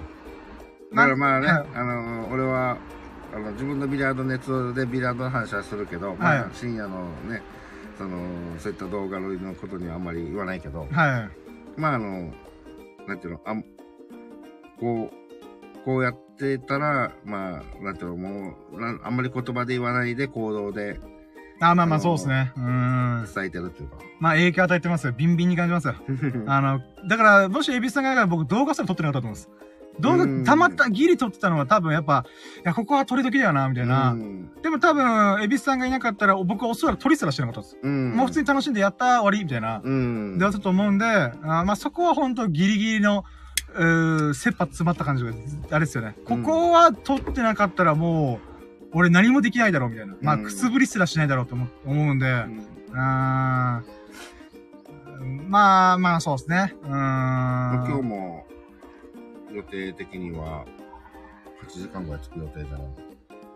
何だね、作って。今日の夕方だから。あー、エビさんが、あ、でもそれで言うなら僕、麻雀やりたいなってことです。あ、ああ、全然あの、でも、あれですね、ミルク君とスタノ君が動けるかどうかもまた仕事かもしれないんで。まあ、OK だったら、あの、全然連絡してくれる。俺は多分予定、俺の予定はもう、もうどの道、もうラジオ中で予定言っちゃうけど、はあの、夕方のオープン4時に来る予定なんで、い。すごいっすね。あの、すごいっす、そんな。うん。深夜、深夜とね、あの、佐野くんたちの、あの、時間帯ではいはい来。るなら、そこからすぐ参加できるし。あー、そうっすね。一応僕も今はまあ朝、朝方すぎるんで、うんまあ9時10時ぐらいに一回連絡取ってみて、うんで、あ、夕方から動けるよーっていうのが来てたら、あー、まあそうですね。行こうかなーみたいな。まあわかんないですけどね。あの、あの、ミルク君が、あの、シフト制の仕事してるんで、うん。今日は仕事の可能性、明日仕事、あ、まあ、そうですね。あるんで、うん。まあそれ次第ではあるんですけど、まあまあまあ。うん。まあだから麻雀できるのが本当多分、本当この数ヶ月で僕終わるだろうなと思ってるんで、うん今のうちに仕事もやっとかないとなーと思って。ミルク君がね、できれば、何らかしらいる。時じゃないとできないんで。ううん。なのでもうほんと今のうちだなと思って。だんから今僕の熱は麻雀によってます。はい動画によるよって話ですけど。この前スタノークにも、まあさっき話したけど、LINE でちょこっと疲れたんで、うーん。おい何言ってんだよこの野郎みたいな。それでも、うん、まだ来ないか。まだ来ないうんまあまあ、しょうがないね。うんまあ鹿児島まだ空いてるからね。まあ、っていうのがね、あの、えっ、と、何個目、あ、3個目だったかなのラッキーですね。で、4つ目、4つ目が、あ、これもほんとビビったらもうほんと、ここからあとはよくわかんないラッキー、ほんと日々のささやかなラッキーなんですけど、うん。あの、プールバーのマスターが教えてくれた、あの、プールバーの近くのガソリンスタンドがあるんですけど、うん。そこにガソリン入れに行ったんですよ。うん。めっちゃ安かったです。びっくりしました。あの、だいたい今って150円前後じゃないですか。うんうんで、だいたいガソリンスタンド最初行って、1回入れるときちょっと高いけど、うん。うん。2回目からバーコードが出て、チケットが。チケットが出て、んそれを処理することによって安くなるみたいな、うん。いう感じじゃないですか。うんだから、あ、最初とちょっと高いだな、150円超えるかなと思ったんですけど、うんその時点で147円でした。おお、チケット使わずの使わずでした最初の段階で。そうそうそう。で、そっから出てきたチケットが2000円以上給油するんだったら10円引きしますみたいな。えー、え？マジでと思って。ってことは、これ次、まあ次がいくらなのかわかんないですけど、まあ、150円に設定しても140円。そうなんです、そうなんですよ。めっちゃ安い。ですよね。うん。やばっと思って。だからこれもちょっと共有しときたかったなと思って。だから、こう、こう、え、このガソリンスタンド安くすだけみたいな。で、確かにあの、なんか、デカデカで、その、ガソリンスタンドの入れるところ、給油口のところに、給油口でこのガソリン、あこのスタンド？うんあのところに、あの、地域最安値って書かれてたんで、うん。あ、そういうことかと思って、うん。マジで地域最安値だと思って。まあなんかあのマスターからちょいちょいこっち、まあ、なんていうのか、マスターの、もう言い言い方が悪いって言ったらあれだけど、あの、いやもう、なんていうの？いや、ここ安いっすよ、みたいな。はい、もう結構軽い感じでしたよね。まあ、あっちこっちね、そんなあの、どっちが安いんだろうって言うて、1円安い、2円安いって言ったところで、その、通り道じゃないしなとか、はいはい。まあ、沖縄のめんどくさかりあるあるあるで言えば、まあまあまあまあ。まあ、そんなんで言ったとして含めても、まあ、安いっすよのあのトーンでは、まあ、2、3円安いぐらいかな、みたいな感じだだったんで、自分の感覚としては。だったら、じゃあ、まあ別にいいかなって、うそん。の確認もせずにいいかな、はこれマスターのトーンだったら、みたいな。はいはあんな安いの。だった。らもう伝え方としてはもう、あの、マジでこっち安いっすよって言ってくれないと。ですよね。僕もなんとなく本当プルバの帰りたまたましたんで、お、じゃあ行くかみたいな感じだったんで、え、こんな安い、まあ一応、その瞬間たまたま特売日って書かれてたんで、うん。もしかしたら特売日ゆえの安さだったかもしれないですけど、え、でも多分、今ガソリンの値段ってほんと150円前後で止まってるんで、うん。ちょっと円安がちょっと緩和された部分もあって、なんか一応確かに見直したら、他の店舗でも145円とか書かれてるとこあったんで、うん。ああ、まあ一応145円前後に今なってんのかなとか思うんですけど、でもそれでも10円割引チケットを使ったら、130円台に入る可能性があるって考えたら、全然安いじゃんみたいな。あの、大体、あの、急所でこう、デジタルで表示、大きくデカデカと表示してるやつは、あの、そこの、なんだろ会員う、会とかですよね。員とか、そのクレジットカードとかですよね。一番、あの、最、最安で、えっと、買える人の金額なんだよね。うん、ですよね。普通の5円チケあえっと、5円引きチケットとかでやると、あの、その値段より多分2、3円高かったりするそうそうそうだね。結局150円じゃんみたいな、うってん。いうのはざらにありますよね。うん。あのなんだっけ、クレジットで支払いとか。はい、そのガソリリンスタンド関係のガソクレジット使えば安くなるよとそうか。あの、そういった特別なものだと、ね、あの安くなりますよみたいなのでやってる人の表示なんで、で、自分がいつも入れてるところで、100、今、47とか。うーん。やっぱそれぐらいだとどこのガソリンスタンドほぼ変わらないと思います。7とか6とか。まあ、それでも、お安くなったなと思ってるんだけど、さらに、こっち安いんだったら、じゃあ、ちょっと利用しようかな。いや、もう検討しようって全然いいと思います。うんまあ僕もちょっと、これからちょこちょこそこのガソリンスタンド入れることにするんで、まあちょっと値動きっていうんですかね。どんな感じなのかは、ちょっとちょこちょここれから見聞きしながら、ちょっとまた共有します。まあ、結局、この、トールバートの行き来で通りますからね。通るからね。そう、そうなんですよ。うん。なので、まあ本当いいラッキーだったなと思って。うんだからもう、しょうが、もう嬉しかったんで、そのままあれでした。あの、満タンまで突っ込みました。ああ、いい満タンから突っ込んだせいで、2000円超える給油しないといけないんで、まだだいぶ遠いなと思って。あの、12月10日ぐらいかな、次入れるのとか思いながら。まあまあまあ、でも本当ね、いいラッキーでしたっていう感じですね。で2000円分入れないと発券は発行されないのかな？給油自体は多分、ああ、そうかもしれないですねう。ん。ちょっとつ、そこのよくわかんないですよね。あの、入れたら出てくるのか、ちょっと2000円給油しないと、その、バーコードが使えないとか、ちょっとどういうことかわかんないですけどまあまあまうんで、次が、えーと、5個目。5個目が、まあ、これも仕事関係なんですが、まあ、し久しぶりに5連勤の仕事を無事になんとか乗り切れたと、イェイうんまあ、僕は本当ね、体力がない人間って分かってるんで、週4以上で働くにしても、必ず土曜日と水曜日休みにするんですよ。うん。つまり、連続で4連勤以上やらない。っていう風に決めてたんですけど、うん、うん、ちょっと特殊なシフトだったせいで、あの、無理やり出されることになって、あの、うん久々に、えー多分1年ぶり以上、うん、1年半ぶり以上に5連勤を経験しました。しんどっと思いながら。うーん。まあでもね、なんとかかんとかそれ乗り切れたんで、よかったっていう、たうんだけのラッキーなんですけど、久々に5連勤するとやっぱ、心やさぐれます。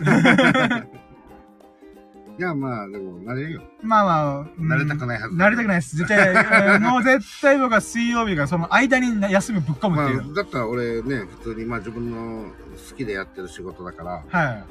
でも言うて、し収録まあそうですよね。だからすごいです、本当に。それでビリヤードあんだけが。だから僕は多分あれでしょうね。あんまやりたくない仕事だからしょうがなく、あああなんだっけ、えー、ライスワークうんを飯食うために、生き抜くためにやってるだけなんで、うんえそれゆえに多分なんか、あーみたいな、っていうのが、もちろんね、あの、お金入れることは嬉しいんですけど、あーんっていう気持ちはやっぱあるんで、うーん、また体力ないっていうのはまた輪をかけて、うんあーみたいな、ってなっちゃうんで。うん、まあまあ、そういう中で5連勤を乗り越えたことは嬉しかったよっていうラッキーですね。で、えー6個目。6個目は、まあ、不節制最近してて、えー、その中で、めちゃくちゃもっさりうんこが出ました。いや、ほんとびっくりしました。あの、なんていうんですか、最近の便器って、水の量がまず少ないじゃないですか。うんうんうんあの、コンビニのトイレとかだと、その、なんていうんですかね、あの、この便器、便器の中の半分ぐらいまで水を入れるっていうよりは、3分の1まで水を減らしてるっていうんですか、うん奥底のところにしあか、のシュッとしてるところぐらいしか水がないみたいな。あそうそうそうそうそう、うんっていう中で、それを埋め尽くさんばかりのうんこがドバ出ました。だからもう、ほんと、綺麗な一本ぐそとかじゃなくてう、んもうもっさりうんこみたいな。でも下痢とかじゃないんですよね。はいシンプルに、もうあまりにも量が多すぎるから形崩れてるみたいな。えあーっていうので、あ、できたと思って。で、これの原因は分かってるんですよ。納豆食い始めたの、また。最近ちょっとあれだったら納豆食うタイミングがなくて、うんあー、まあ、よでも最近になってなんか、僕、暑いとストレスがかかるんで、うんあとこういう仕事もしてるんで体を動かすんで、あっちいなと思ったらやっぱなんか、そのストレス発散するために、どうしても飯とかお菓子を食っちゃうんですよ。うんアイスとか。ううんん。だけど涼しくなってきたおかげで、涼しいと僕気持ちよく過ごせるんで、日々を。っうんてなった結果何が起きるかっていうと、ご飯をあんま食べなくなるんですよね。うん本当に、なんで俺は沖縄に生まれたんだろうなとか思いながら、沖縄ってただでさえ暑いのに、まあでもそんな沖縄でも涼しくなってきたんで、うんあの、食べることが少なくなった。うんゆえに、あの、何ですか、お腹の調子が良くなってきた。アンド、食べる量もちょっと少なくなってるんですよね。うんだから納豆とご飯、お米と、ちょっとしたおかずとか味噌汁とかうんの組み合わせで一食終わらせるとかうんなってきたんで、その結果、もっさりうんこが出るっていう。ううん最高だなと思いながら。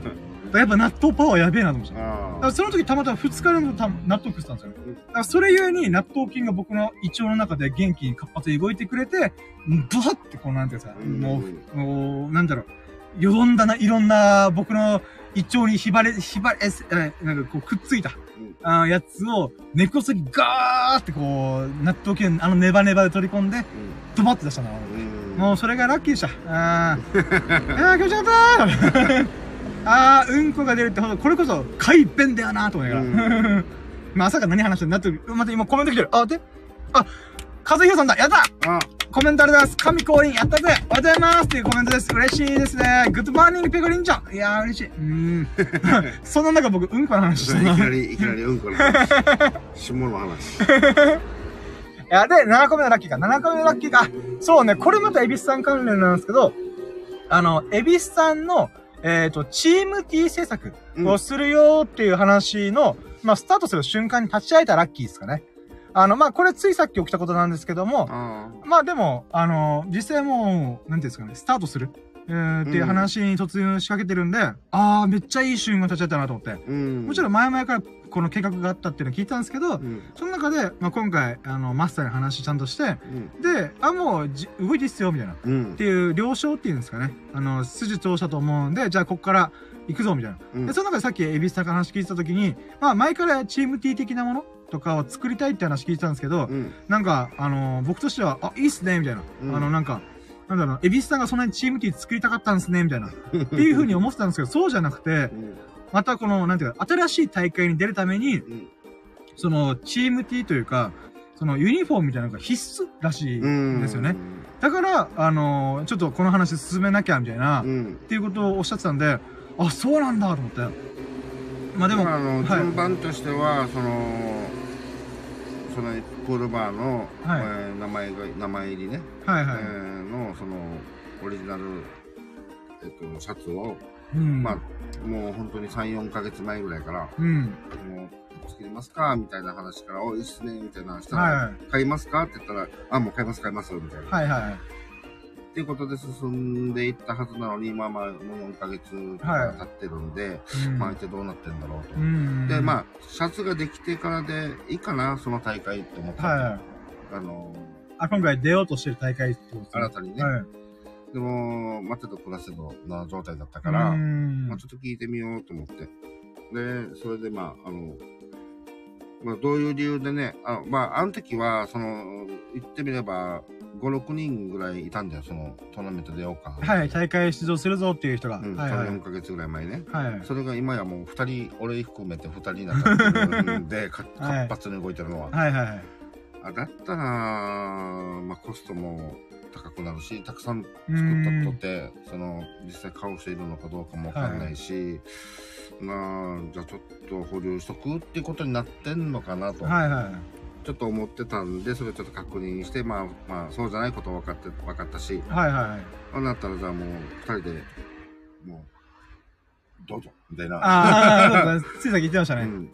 全然進め進めてもらっていいですよってう言って。のがあったんで、まあそこら辺もう一回ちょっとこう、K 君と、まあまたやマスターと、ちょっとはいはい話詰めて、そうですね。この T シャツ屋さんとかに行って、プリントどうするかとか。うん。うん、あ、コメントだ。あ、和弘さんが、えー、今日は休みなのでゆっくり聞いてます。おー、嬉しい。いあ 日曜日だもんね。や、でも、和弘さんあれなんです。あの、介護施設の、えー、方、職員さんなんでシフト制らしいんで、多分今日がたまたま休みだったっぽいんですよねなるほ。どね。あ、嬉しいです。ありがとうございます。ただ、もう僕のラッキー、今、この話でそこつきますし、またなんか、もうほぼビリヤードの話になってくるから、そうだまあ、ちょっとね。まあ、あ、でもこのチーム T 作る、まあ、まず、エビスさんが作りたいっていう熱意を前からちょっと聞いてはいたんでう、ん。まあ今回で、なんていうんですか、その熱量が高まったのかなと思ったら、うんまさかまさかのその必要性があるからっていうので、まあ逆に言えば、その大会にそのユニフォーム着用っていう規定があるからこそ、必要に応じて、こう、よし、やるしかねえぞ、みたいな。だから葉っぱかけられた感じで、うん。よし、やんぞ、みたいな。うん。まあ、遅かれ早かれ作るんだったら、じゃあ、早いに、早い方がいいよね、ってういうん。ことで。で、まあ、深夜はほら、あの、那覇の、あの、試合はい、大会とか。にね、応援しに来てくれても、参加してる人たち、大体こう、みんな来てるじゃない。そうですね、他のまあプールバーの、うんあの、代表って言ったら変ですけど、うん。所属で来てるみたいな。まあ、そこの、あの、そうね、あの、シャツをちゃんと着て、はいはいはい。その、なんか、あれ着てるだけでできる人見えちゃうから。まあ、かませますからね。そう。うん。上手だろう、みたいうん。な。だから、野良ビリヤード師じゃないみたいな。うんビリヤード選手じゃないみたいな。うん。まあ逆説に、あの、そんな堅苦しくないけどめっちゃ強いぜだったら、はい。実力が上だったら、それはそれでかっこいいけど、うーん。いかんせんその実力もそうでもないんで、いやいや。で形もかませないわ、やったら弱いわで、なるほど。だったらどっちかはかまそうみたいな。そうそうそうどっちかはじゃあ、あの、俺ら、うちら真剣にやってる、あだよっていうのを、まあ、あの、シャツ通して、あ、真面目に真剣にやってる人なん。だっていう枠に入るかなと。なるほど、なるほど。普通のもうわけわからん。コロンビアの T シャツで行くよりは。いや、コロンビアも上手っすけどね。まあ、俺も気に入ってはいるけど、まあ、ビリヤードはやっぱりね、うーあの。、そういった気持ちっていうか、まあ、そうですね。うん、まあもう、あの、全然腕には関係ないんだけど、はあの、かっこいいし、やっぱり、うん。なんか、せ、俺さっき言ったけどね、あの、なんか、その、そのプールバーを背負うっていう、い。うーん。あの、責任っていうかね。いや、だから本当僕、あのー、うんエビさんの背中にそのプールバーのタトゥー彫ったなと思って。冗談で言いましたけど、あれ、何マジ多分3割ぐらい本気ですからね。あれ、シャツにやるからかっこいいんだって、あの、本当に直にやったら、本当に気持ち悪い。キモいって言われるから。いやいやいやいや。それ、それマスターにガッて脱いで背中バッて見せたら本当に惹かれるから、ね。何やってるんですかって言われるから、その熱量の高め、高まり方がすごすぎるみたいな。ここまで言ったら気持ち悪いっすって言われる。もう絶対言われるから。あ、待って、カツルとかコメントで、あ、エビスターおはようございます来てますね。あ、わあ、おはようございおはようます。ございます。 Good morning です。あ、ということで、まあそうですね。エビスさんが今、うんその、チーム T っていうか、まあまあそうですね。所属 T みたいなのを作るってことで、本当もうタトゥーに掘り、次の中掘り込むのかなーとか思いながら。ああ、でも、なんだろうな。あの、なんだこの話で僕が、あ気づ、まあ、気づいたって言うんですけど、なんか、ああ、そうだよなって思ったことが2個あって、うん。まず1個がユニフォームというものってとっても面白いよなっていうことと、うん。もう1個が、あの、形から入る。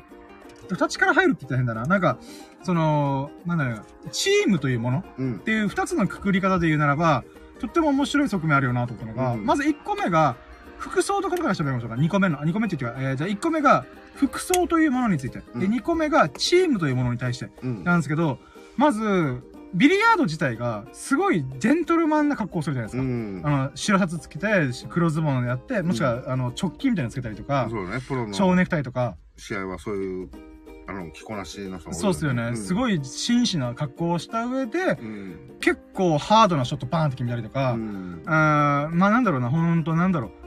えー雰囲気がすごすぎるみたいな、うん、っていうのがあるわけじゃないですか。うん。で、それもまたちょっと、まあ服装って大きいくくりで言うならば、とっても面白いことだよなと思うんですよね。うん。これってどういうことかっていうと、もちろんあの、何ですか、IT 系の人だったら T シャツを半パンでいいや、みたいな。うん。つまり、作業することに対して、なんだろうな、服装なんて関係ねえじゃん。うん過ごしやすい服をして生産性高めた方がいいじゃんっていう、だから、ある意味、アップルのスティーブ・ジョブズみたいな同じ格好で、自分が何かを決定する、え選択肢を作るんですよ。今日どんな服装しようかなとかじゃなくて、うんっていうのを決めるのが大変なんで、うん。同じ服装でするみたいうな。ん。だけどそれが、そのネック、タートルネックとジーパーみたいなう。ん。あーっていうのがあるんですけど、この、でもなんだろうな。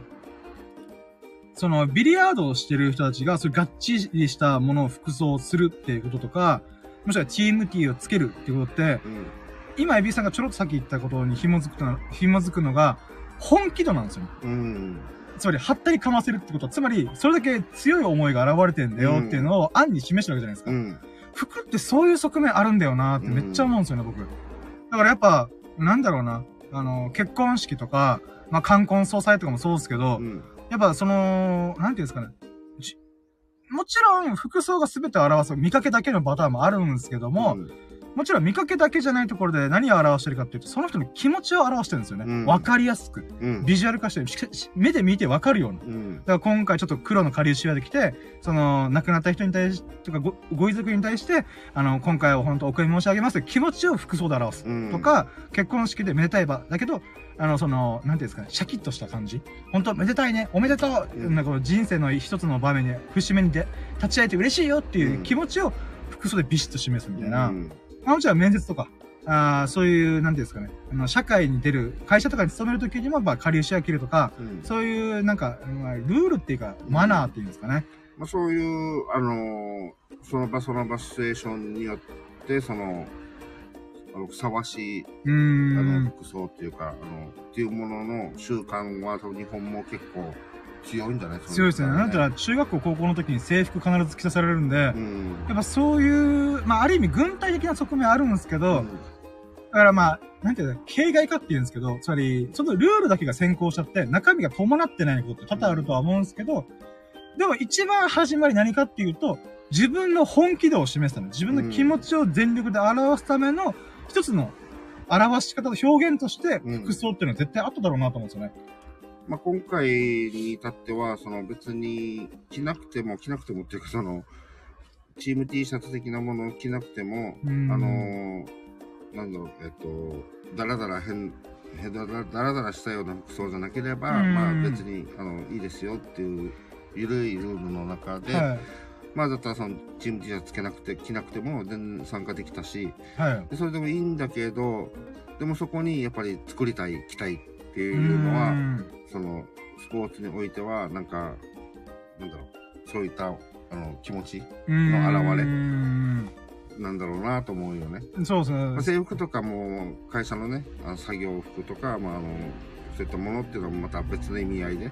そうですね。まあ、す汚汚れても構わないようにとか、まあ何かしらのよ意図があるんですよね。うん。うーん。学校とかだと、あの、差別が、まあこの服装によってはまずフラットになるうから、そ。の、いいとこ、いいつもいとこだと、同じ服つけてんな、こいつって思われて、貧乏だな、みたいな。とか、いいとこだといいものを着たりとか、はいはいそういういろんな差別が出てくる中を、まあ、統一することによってね、そのん。、教育一環でもうフラットで見るみたいな。はいはいはいはい。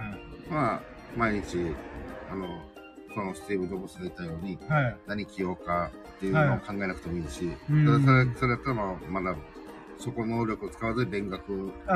に集中しなさいってういう、ん。まあいろんな意味合いはあると思うけどね。そうですね。そこのいい面も悪い面もいろいろ含めながら、やっぱ服装っていうものってとっても面白いなと思って。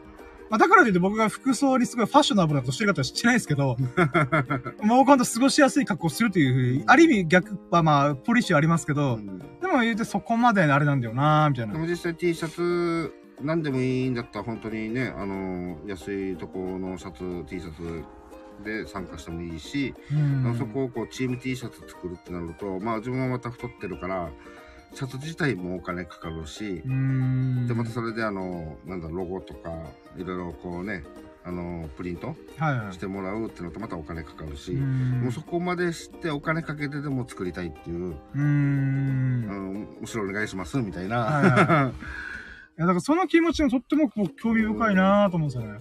まあ、ある意味僕も僕で、まあ自分で作った T シャツいつもつけてますけど、うん。まあこれは僕、どっちかといえば僕は作れるから作っちゃったって気持ちがちょっとあるんですけど、まあでもじゃあ、なんだろうな。まあまたうん、その、いわばまあ、まあちょっと販売的に、あまあそうですね。あの、なってくれたらいいかなっていう、はいう、あの、あるじゃない制作、何何制作製造あ側はいはいはい。まあまあ、でうんまあそうですね。やっぱやっぱ僕はあれなんですよね。やっぱ、もう、現金のやつなんで、うんこれで誰かが儲かれば、わ同じだみたいな。っうんていう、横島な考え方ありやしれど、まあなんか、エビスさんのその、なんていうんですかね。あの、ある意味損をするわけじゃないですか。お金出すってことで。うんうん損をしてても、得れる何かがある。その得れるものが、その損、お金出すことよりも、はるかに高い。じゃあそれ何かって言ったら、やっぱ、その、まあ、さっきちょっとかっこつ、け、かっこつけ。はったりかますとか、自分の真剣具合が熱が高まっていくから、みたいな。だからその気持ちの表れで考えたら、とってもまた興味深いなと思って。まあ、これが1個目なんですよね。服装とその人の気持ちを表す、表現するうんっ。ていうのがとってもリンクしてるよな。うんも。ちろんそれが中身がない状態で、誰かに言われたからそれ着ろよ、みたいなこともありつつ、でも多分始まりはそうだったと思うんですよね。うん自分がこれを着たいから、もしくは何か自分の気持ちを表したいから、これをつ着始めたみたいな。うんっていうのがあるだろうなーっていうのと、あと2個目が、チーム T っていうものもまた興味深いなと思うんですよ。その服装、今言った話っていうのは個人の気持ちの表れじゃないですか。うん。あ、それ、エビスさんがどう思った、僕がどう思った、だからこれ着てるうんっ。て話なんですけど、2個目のやつが、そのチームで、団体、集団、組織で着るっていうことがどういう意味を表すのかって考えたときに、ある意味、この前たまたま見れた、まあ、今回の話だと、ワールドカップの、その、日本だとサムライブルー、うん。スペインだったらもう真っ赤な赤いユニフォーム着てると。うんだから僕はもう後半戦のあの、なんか、攻めて守ってみたいな時に、赤と青が入りみたいですけど、チカチカすんな、この野郎みたいな。っうんて思いつつも、うんまあもちろんあのユニフォームの始まりって、シンプルに敵味方を一瞬で判別できるみたいな。えーっていうことで、その用途っていうんですかね。うんえー必要性があったからそれは始まったと思うんですけど、もう一個の側面、やっぱでかいのが、その、さっきは個人の気持ちだったけど、集団の気持ちの統一っうんていうものもとっても紐づいてるよなって僕は思うんですよね。うんだからやっぱなんか、この、サッカーの観戦してる人もみんなサムライブルーのレプリカのユニフォーム着て、うんわーってやってるんですよ。うんだからスタンド見た瞬間にもう青一色みたいなね。とか赤一色みたいな、これもまた面白いよなーって僕は思うんですよね。まあその中で多分僕言ったら自分の黒黒 T つけて、販売、宣伝になるぞみたいな。っていう横島なやつだだとは思うんですけど、でもあそこにいる場の人たちはみんなピュアに日本頑張れみたいな、うんスペイン頑張れっていうね集まってるサポーターの方々なんで、うんその気持ちの一体感っていうんですかね。ね。一体感を促す大きなものがやっぱ一つはユニフォーム。うん自分の着てるもの、さっき個人の気持ちを表すものって言ったんですけど、個人の気持ちをみんなで統一することによって、まあユニフォームっていうものを統一することによって、より大きな熱量を生んでるっていうんですか、うん気持ちを表現してるっていうんですかね。そこがとっても興味深いなと思って。ううん。まあ、サッカーに関しては、パってこのスタンド見たときにね、はいあのサムライブルー一色だったら、はい。それはもう、プレイしてる選手は、すごい心強いだろうしね。だと思います、僕はやっぱ。自分があのピッチに立ってるとしたら、はあ、みんなよく集まってくれたーみたいな。ああれがもう僕の中で仮想僕ですからね。仮想僕のファン。はあ、スタジアムの半分を埋め尽くす俺のサポーターみたいな。いたら絶対テンションぶち上がるよな、あめっちゃ緊張するね。やっぱそこの部分の気持ちの表れっていうんですかね。うん。それをまた表現できるのもまたユニフォームなんだよなとか、その気持ちを結びつけるっていうんですかね。本来他者の気持ちって、コミュニケーションしないと分かんないですから。喋らないとエビスさんが何を思ってるか、僕は何を思ってるか分かんないん、基本。うん。うん。だけど少なくとも、サムライブルーのユニフォーム着てたら、うんにわかだろうが、ガチのファンだろうと、うんパッと見、あ、こいつユニフォームを数千円払ってでも買うぐらい、まあ1万円弱ぐらいするかもしれないですけど、それをしてでも、ここに、しかも観戦に来てる、もしくは、あプールバーでもいいんですけど、それを着て、来てるってこと、あ、その場所に来てるってことは、集まってるってことは、そんだけの気持ちが一応現れはしてんだな、みたいな。うんにわかでもそんなユニフォームを買うってさ、みたいな。う んやっぱお金っていうのはある意味行動を起こしてるんで、うんお金払うっていうのは。あそういった意味でもやっぱ、なんていうんですかね、一つのハードルっていうんですかね。うん。うん、その気持ち、そのユニフォームを買ってきますっていうハードルを超えるほどの気持ちはお前にあんのかいみたいな。うん。そのハードルを超えた、あ、じゃあお前仲間だよみたいな。うんでもそういうのもある意味なんか、だからバンジージャンプ飛ぶみたいな。だから、ある部族では昔の流れで、なんか風習の中で、その高い高台作って、そこになんか木のつる結んでバンジージャンプみたいな。ああ、ガチのそうそう初代のやつ。そう、儀式みたいな。あれも一つの。そうそうそう。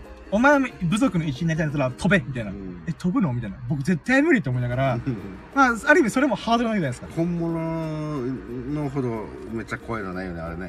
あれ、普通に目にぶつかるらしいですからね。ズンって当たるからね。あれ、バンジーじゃなくて、ただの墜落やんけ、みたいな。飛び降りやんけ、みたいな。なんていうのもうんハードルだと責任でも、そのハードルを超えるからこそ、お前も一員だぜ、みたいな。うん。うん。集団の一員だよ、みたいな。うん。だから、ある意味、ユニフォーム、ある意味、お金を払えば、そのカードが簡単にクリアできるといえども、うんじゃあそこに1万円使って、1万使えば女の子とキャバクラ行けるよ、みたいな。うん。中で、いや、俺はキャバクラ行かずにユニフォーム買うっていう選択をどっかでしてるわけじゃないですか。美味しいご飯を食べるわけでもなく、ユニフォーム買うみたいな。ましてや、その、なんていうの年から年中着れるものではない。じゃないです。もうその瞬間しか意味をなさないもまあ、あ。とはもう部屋着だよね。そうですね。もしくは自分が何かサッカーするときに、うんまあ気持ちを高ぶるでつけるとか。でも、そんな365日でって何回着れなかって多分、1ヶ月もないはずなんですよね。そう、そうだよねなん。だ2週間あればいい方。まあ14日間どっかで着れればいい方だと僕は思うんですよね。なので、その瞬間のために数千円出したり、うん、まあそうですよね。数万円出したりする人っていうのはすごいなと思うよね。そうですよね。だからそこがまたバンジーと同じようにハードルになってるとう。んで、かつそれをやってるってことは、あ、お前も俺のな、俺らの仲間じゃん、みたいな。うんだからやっぱそういう風に、この自分のガチな気持ちを、えーこの体で表現するっていうんですかね、うん服装で表現することによって、あ自分の高まりを相手に見せれるし、うんだから、あれなんですよ、言葉を返さないコミュニケーションの分かりやすい一個だと思うんですよ。うん視覚で表現する、サムライブルーというもので、うんあのー、なんですかね、その気持ちを表明して、あ、俺とお前も同じ気持ち、え、じゃあ仲間じゃん、いえ、応援しようぜ、みたいな。やっぱそこなんだろうなみたいな。共有できるからね。そうそうそう、言わずもがな、お前は仲間だ、みたいな。うんだだから、その、はいまた、選手たちに置き換えれば、まあ、じさっき言ったみたいに、日本っていうものを、うんショーっていうものはいはい戦闘服みたいな。うん、そうですね、そうですね。だから、そうそういったもので、その、多分、これを着れるっていうものはもうすごい誇らしいっていうかうー、ん。すごい高ぶるっていうかね、はいはい。もうこれもう下手なことできんと、みたいな。はいはいはい。あ、それはまたちょっと三つ目で、それ、エビさんがさっき言ったこととっても興味深いなと思うのが、うんお店を背負うつもりでっていうか、ちょろっと言ったじゃないですか。うん僕、あれもとっても興味深いなと思うんですよね。うんなんでかっていうと、僕にその気持ちがほぼないからなんですよ。う ん何かを背負うっていう、つまり、自分のことだったら、自分が成り上がりたいとか、成功したいってなったら、全然、だから、ある意味自分の少しでも稼ぎになればって言って、僕はいつも同じ服装をつけてますけど、うんそれはあくまで僕個人にメリットがある。僕個人に対する自己完結、あ、自分の中で完結してるんですよね。うんでもそこで、エビスさんが、その、は、えっ、と、プールバーの名前を背負った T シャツをつけることによって、なんですか、それを、それを背負いたいというか、所属してるというか、うんその気持ちもまたおとっても興味深いんまあ、ですよ、ね。これは、もうボーリングの時から、うーん。まあ、ある気持ち、まあ、でもまあ、沖縄っていうものを、はいはい背負って、で、大会とかも行ったうーんわけだし、だから、なんかそれが、なんていうのかな。まあ、負荷にもかかるし、うーん。でも、それでまたキリッとする自分がいるみたいな。はいはい、シャキッとするというかそ。う、なんか変なことできないっていうか、うんまあ、もともと変なことはしないけど、まあでもそれより気持ちがなんかシャキッとするとそ、いううか。あのー普通に、あの、ただ楽しんでる延長で、その遊びっていう枠からちょっと、ちょっとなんか、変わるんだよね、気持ちが。ああ、それは僕は生涯経験してないことなんで、うんとっても興味深いなと思いましまた。たなんか、まあこれは人によってあ様々だと思うけど、俺は、あの、はいこういうのを着ると、まあ本当に制服着るとか、シャキうんあのスーツ着るみたいな、はい。なんかそんなし気持ちの切り替えみたいなはいはい。のが、こう、起こるんだよね。それが結果につながるかどうかは別として、はいはい。あの、自分の中で、その、もうこれに袖、腕をそ、そ、何？あ、袖通して、はい。袖通したらっていう、なんか、そういった気持ちにさせられるのが、俺は好きっていうか。ああ、面白いですね。うん僕、大昔マクドナルドでバイトしてましたけど、そんなこと一回もわかります。もう、普通に、お客さんが、あ、これ店員さんだねがわかる目印ぐらいの気持ちでした。だうんから、マクドナルドは俺は背負ってるとか、そんなこと一切考えたことないです。まあ、あの、自分がもう、何、ちっちゃい頃から、そのマクドナルドのあの制服に憧れて、やっとっていうんであれば、また、まあ、それぐらいの気持ちがいだっる。たら変わるけど。ど、まあ、普通に、あの、面接してバイトして、明日からお願いしますって言って、これ来てくださいね。あは、わかりました。ぐらいだったら、うんまあ、そんな、ないと思うんだよね。これは自ら自分から来たいってそうなんですよ。それがとっても興味深いです。で作りたいって思ってるだから背負いたいってすごいなと思って。うん、まあ全然あのそんな大きなあれじゃないけどでもこういうの好きなんだねうーん。でもこれ、僕は本当なんていうんですかね、不思議だなと思うのが、やっぱ、まあ、じゃあ、僕に置き換えた時どうなるかっていうと、僕絶対それで着着たくないんですよ。だから僕は自分が作っても着させたいぐらいの気持ちですから。だから逆、逆っちゃ逆なんですけど、でも着させたいって気持ちはあんまないっちゃないんですよね。うんただ儲かるからっていうのがちょっと強いんですけど、儲かるから来てくれみたいな。あではあるんですけど、なんていうんですかね。あの、その、背負う。じゃあ、例えばなんだろうな。うーん。だから、そういったもので言うとこれはマスこの販売するマスターには言ってないけど、はいはい。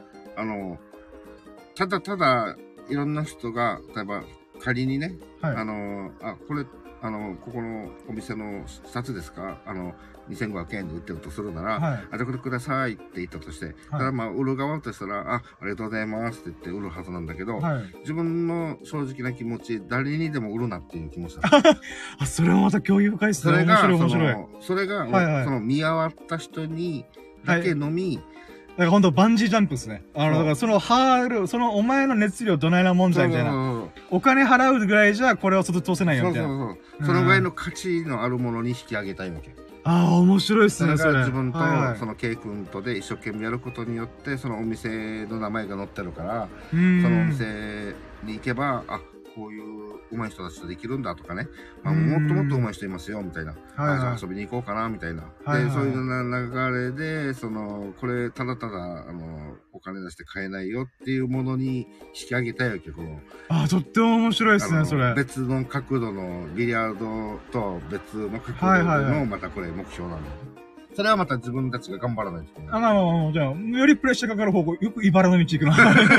いや、それまあ、誰も言ってないだから恥ずかしくて。ああ、いや、全然、でも全然まあとってもいいことだと思うん目ですよ。標としてね。うん。変なことすれば変なことになるし。うーん、なるほど。まあ変なことってどういうことかはまあ言えない、わかんだないけど、あ変な話、試合で卑怯な手を使わないととか、か、そのマナーが悪いとか、あそうそうそうそうまああの、そういったものはイコール、そのお店の人たちってみんなこんな、こんな人たちなのっていうことのイメージになりやすいから、あはあ。の、それを背負うっていうのは変なことできないっていうのはそういうことだよね。まあ今もそういうの気遣いながら、あ気遣うっていうかその、ラインをもう守りながら、はいはいあの一応ね、ゲームを楽しみながらやってるから、あそれを背負うーことによってさらにっていう、こう、よりキュッと引き締めるっていうか。はあ、いや、め、マジで興味深いです。なんでかって僕にその要素が一個もないからなんですよ。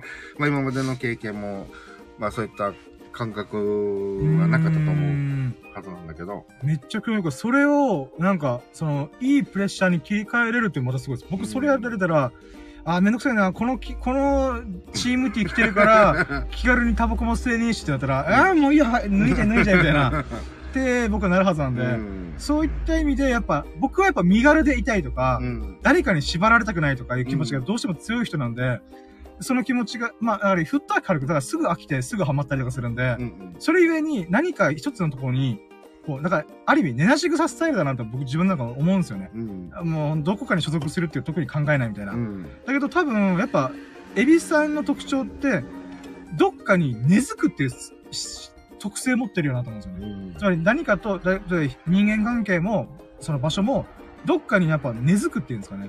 あーむちゃんと深く、う強く結びつくっていうものを求めてる人なんだろうな、みたいな。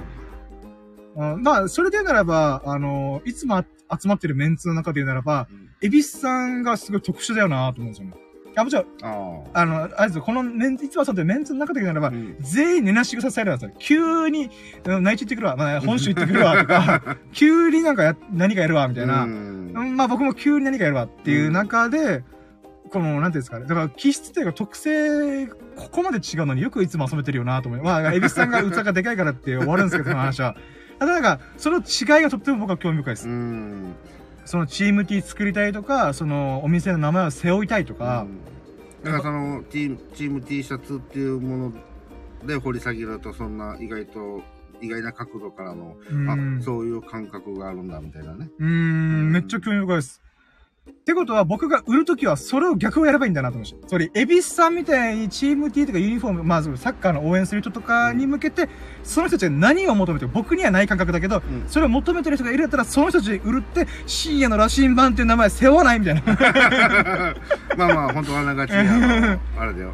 得てると思うよ。えっていうことですよねそういう角うん裏の角度で言えば。だから、ステッカーそことらか、辺のものをくすぐっていったら意外とそうですよね。当たる可能性なんかある。このステッカーそう簡単にもらえないからね。あの資格がないと 見合わった人じゃないと手に入らないみたいな、こうん。うこういうな何それみたいなね、うん。僕のラジオを応援しないと絶対そのステッカーあげないよ、みたいな。あじゃあいいやっていう人と。だから、だから、そこがまた僕の勝負ですよね。うん。僕が価値を跳ね上げていくっていう。かそうそうそうそうみんなが聞いてるラジオのステッカーもらうには、あの、長らく応援したっていう実績がないとうん。渡さないよ、みたいな。うん。そうそう例えばあるまあもう本当に超有名になってね。はい。でその全国区のそのラジオ番組はいもしうん番組持つとしたら、はい。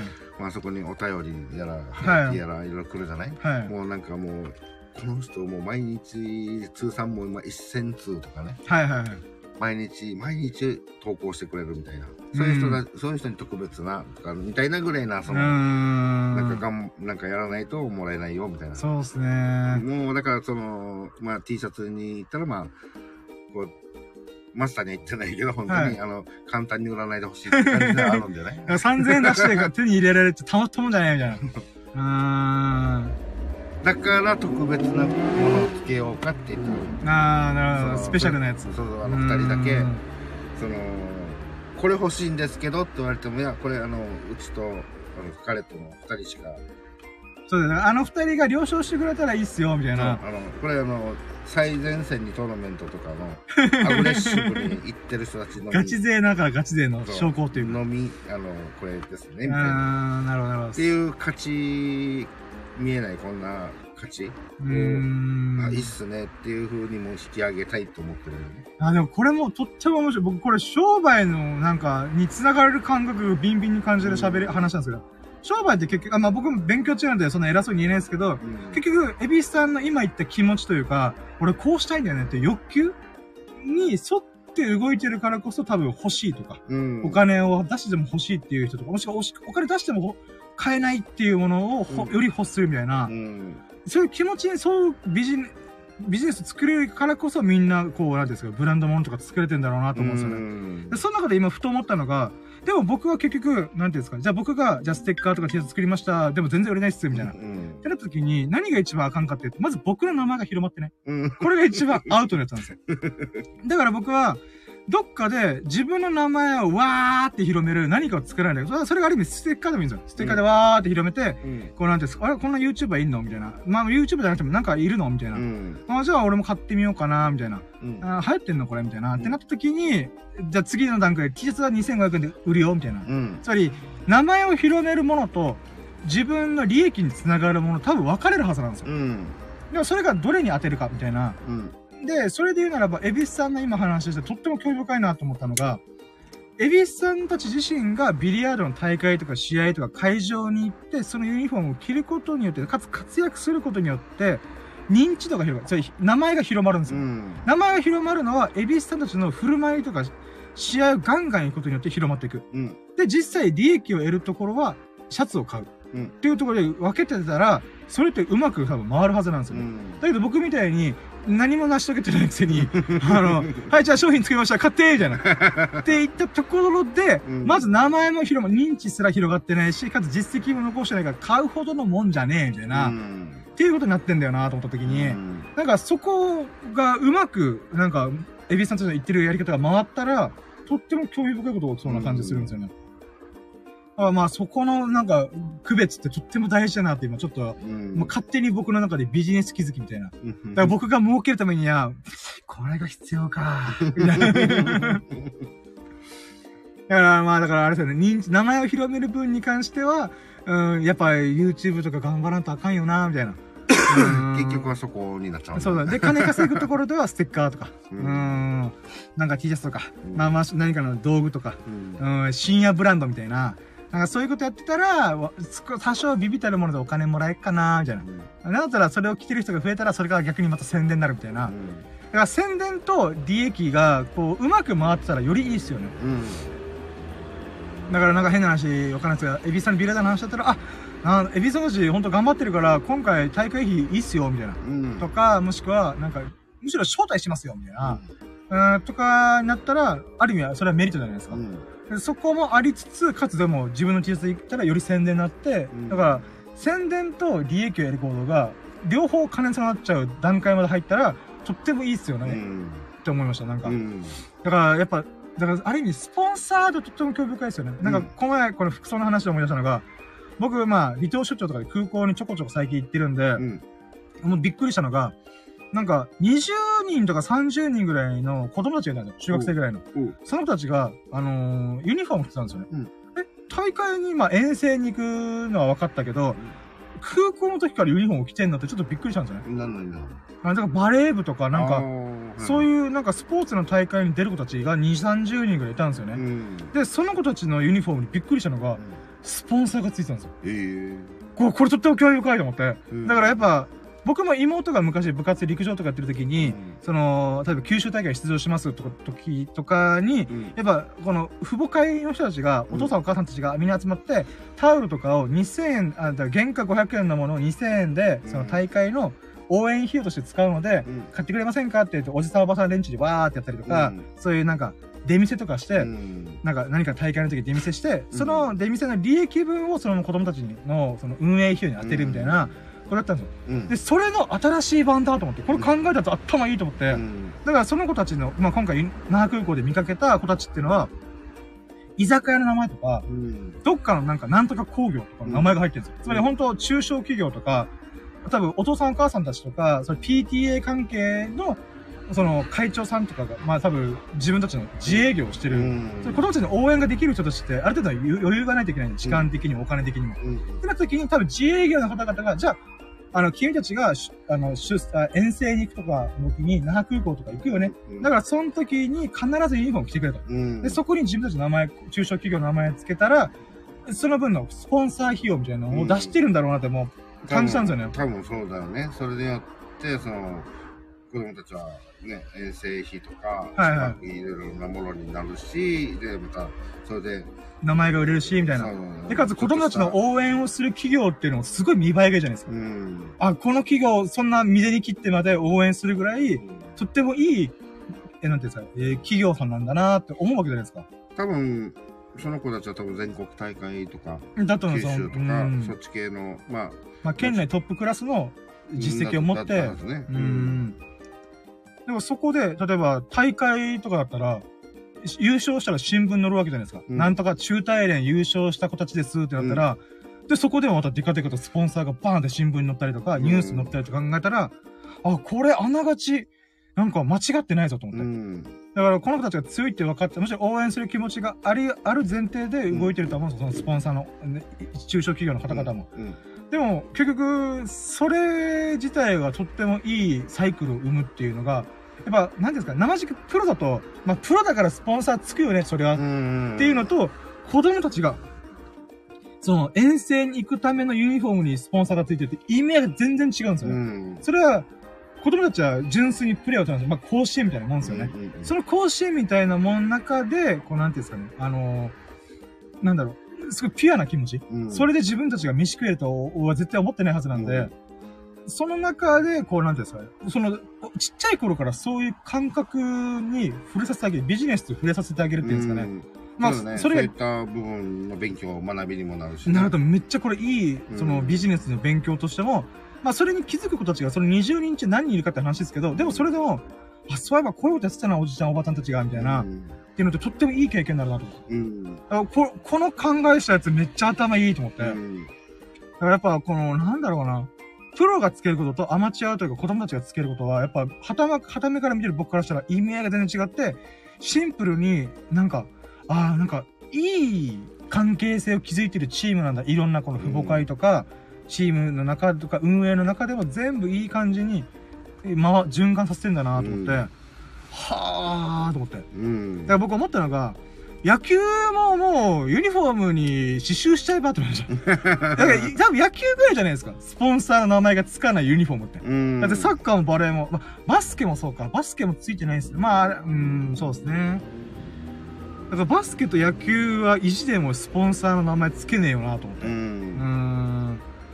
まあまあまあまあいいけど、みたいな。うんうん まあそういった意味でなんか、またユニフォーム、着るものに対して名前を付けさせるっていうことって、なんていうなまた興味深いですよね。うん名前が付いてるからこそ、エビスさんが言うように、お店の名前とか団体の名前を背負うっていう側面もあれば、うんそれを広めるっていう側面もあるうみたいな。んこの赤の他人が見て、おー、あそこの所属か、みたいな。うーん、また面白い。まあ、変な話、ちょっとタトゥーもそうだよな、と思ってう。んだから、なんか自分の思いを背中にですよ。だから、竜、上り竜とか、うんいかちいな、みたいな。とか、うん女神とか、女の神様を背負ってるとか。うんあれもある意味、その、なんか、えー自分の信じてるものを背負うみたいな、うん表現するうんっていうのにまた繋がってると思うんで、まあとっても興味深いですね。うんっていうことで、これ長々喋っちゃったんですけど、こんなもんっす。急に終わらす。っていうので、スパッとだって今2時間喋っちゃったんですよ。あすいません、ありがとうございます。あ、でも、えほんと後半、あの、僕とっても有意義な会話できました。えうんあの、エビスさんもちょっといろいろ話してくれて。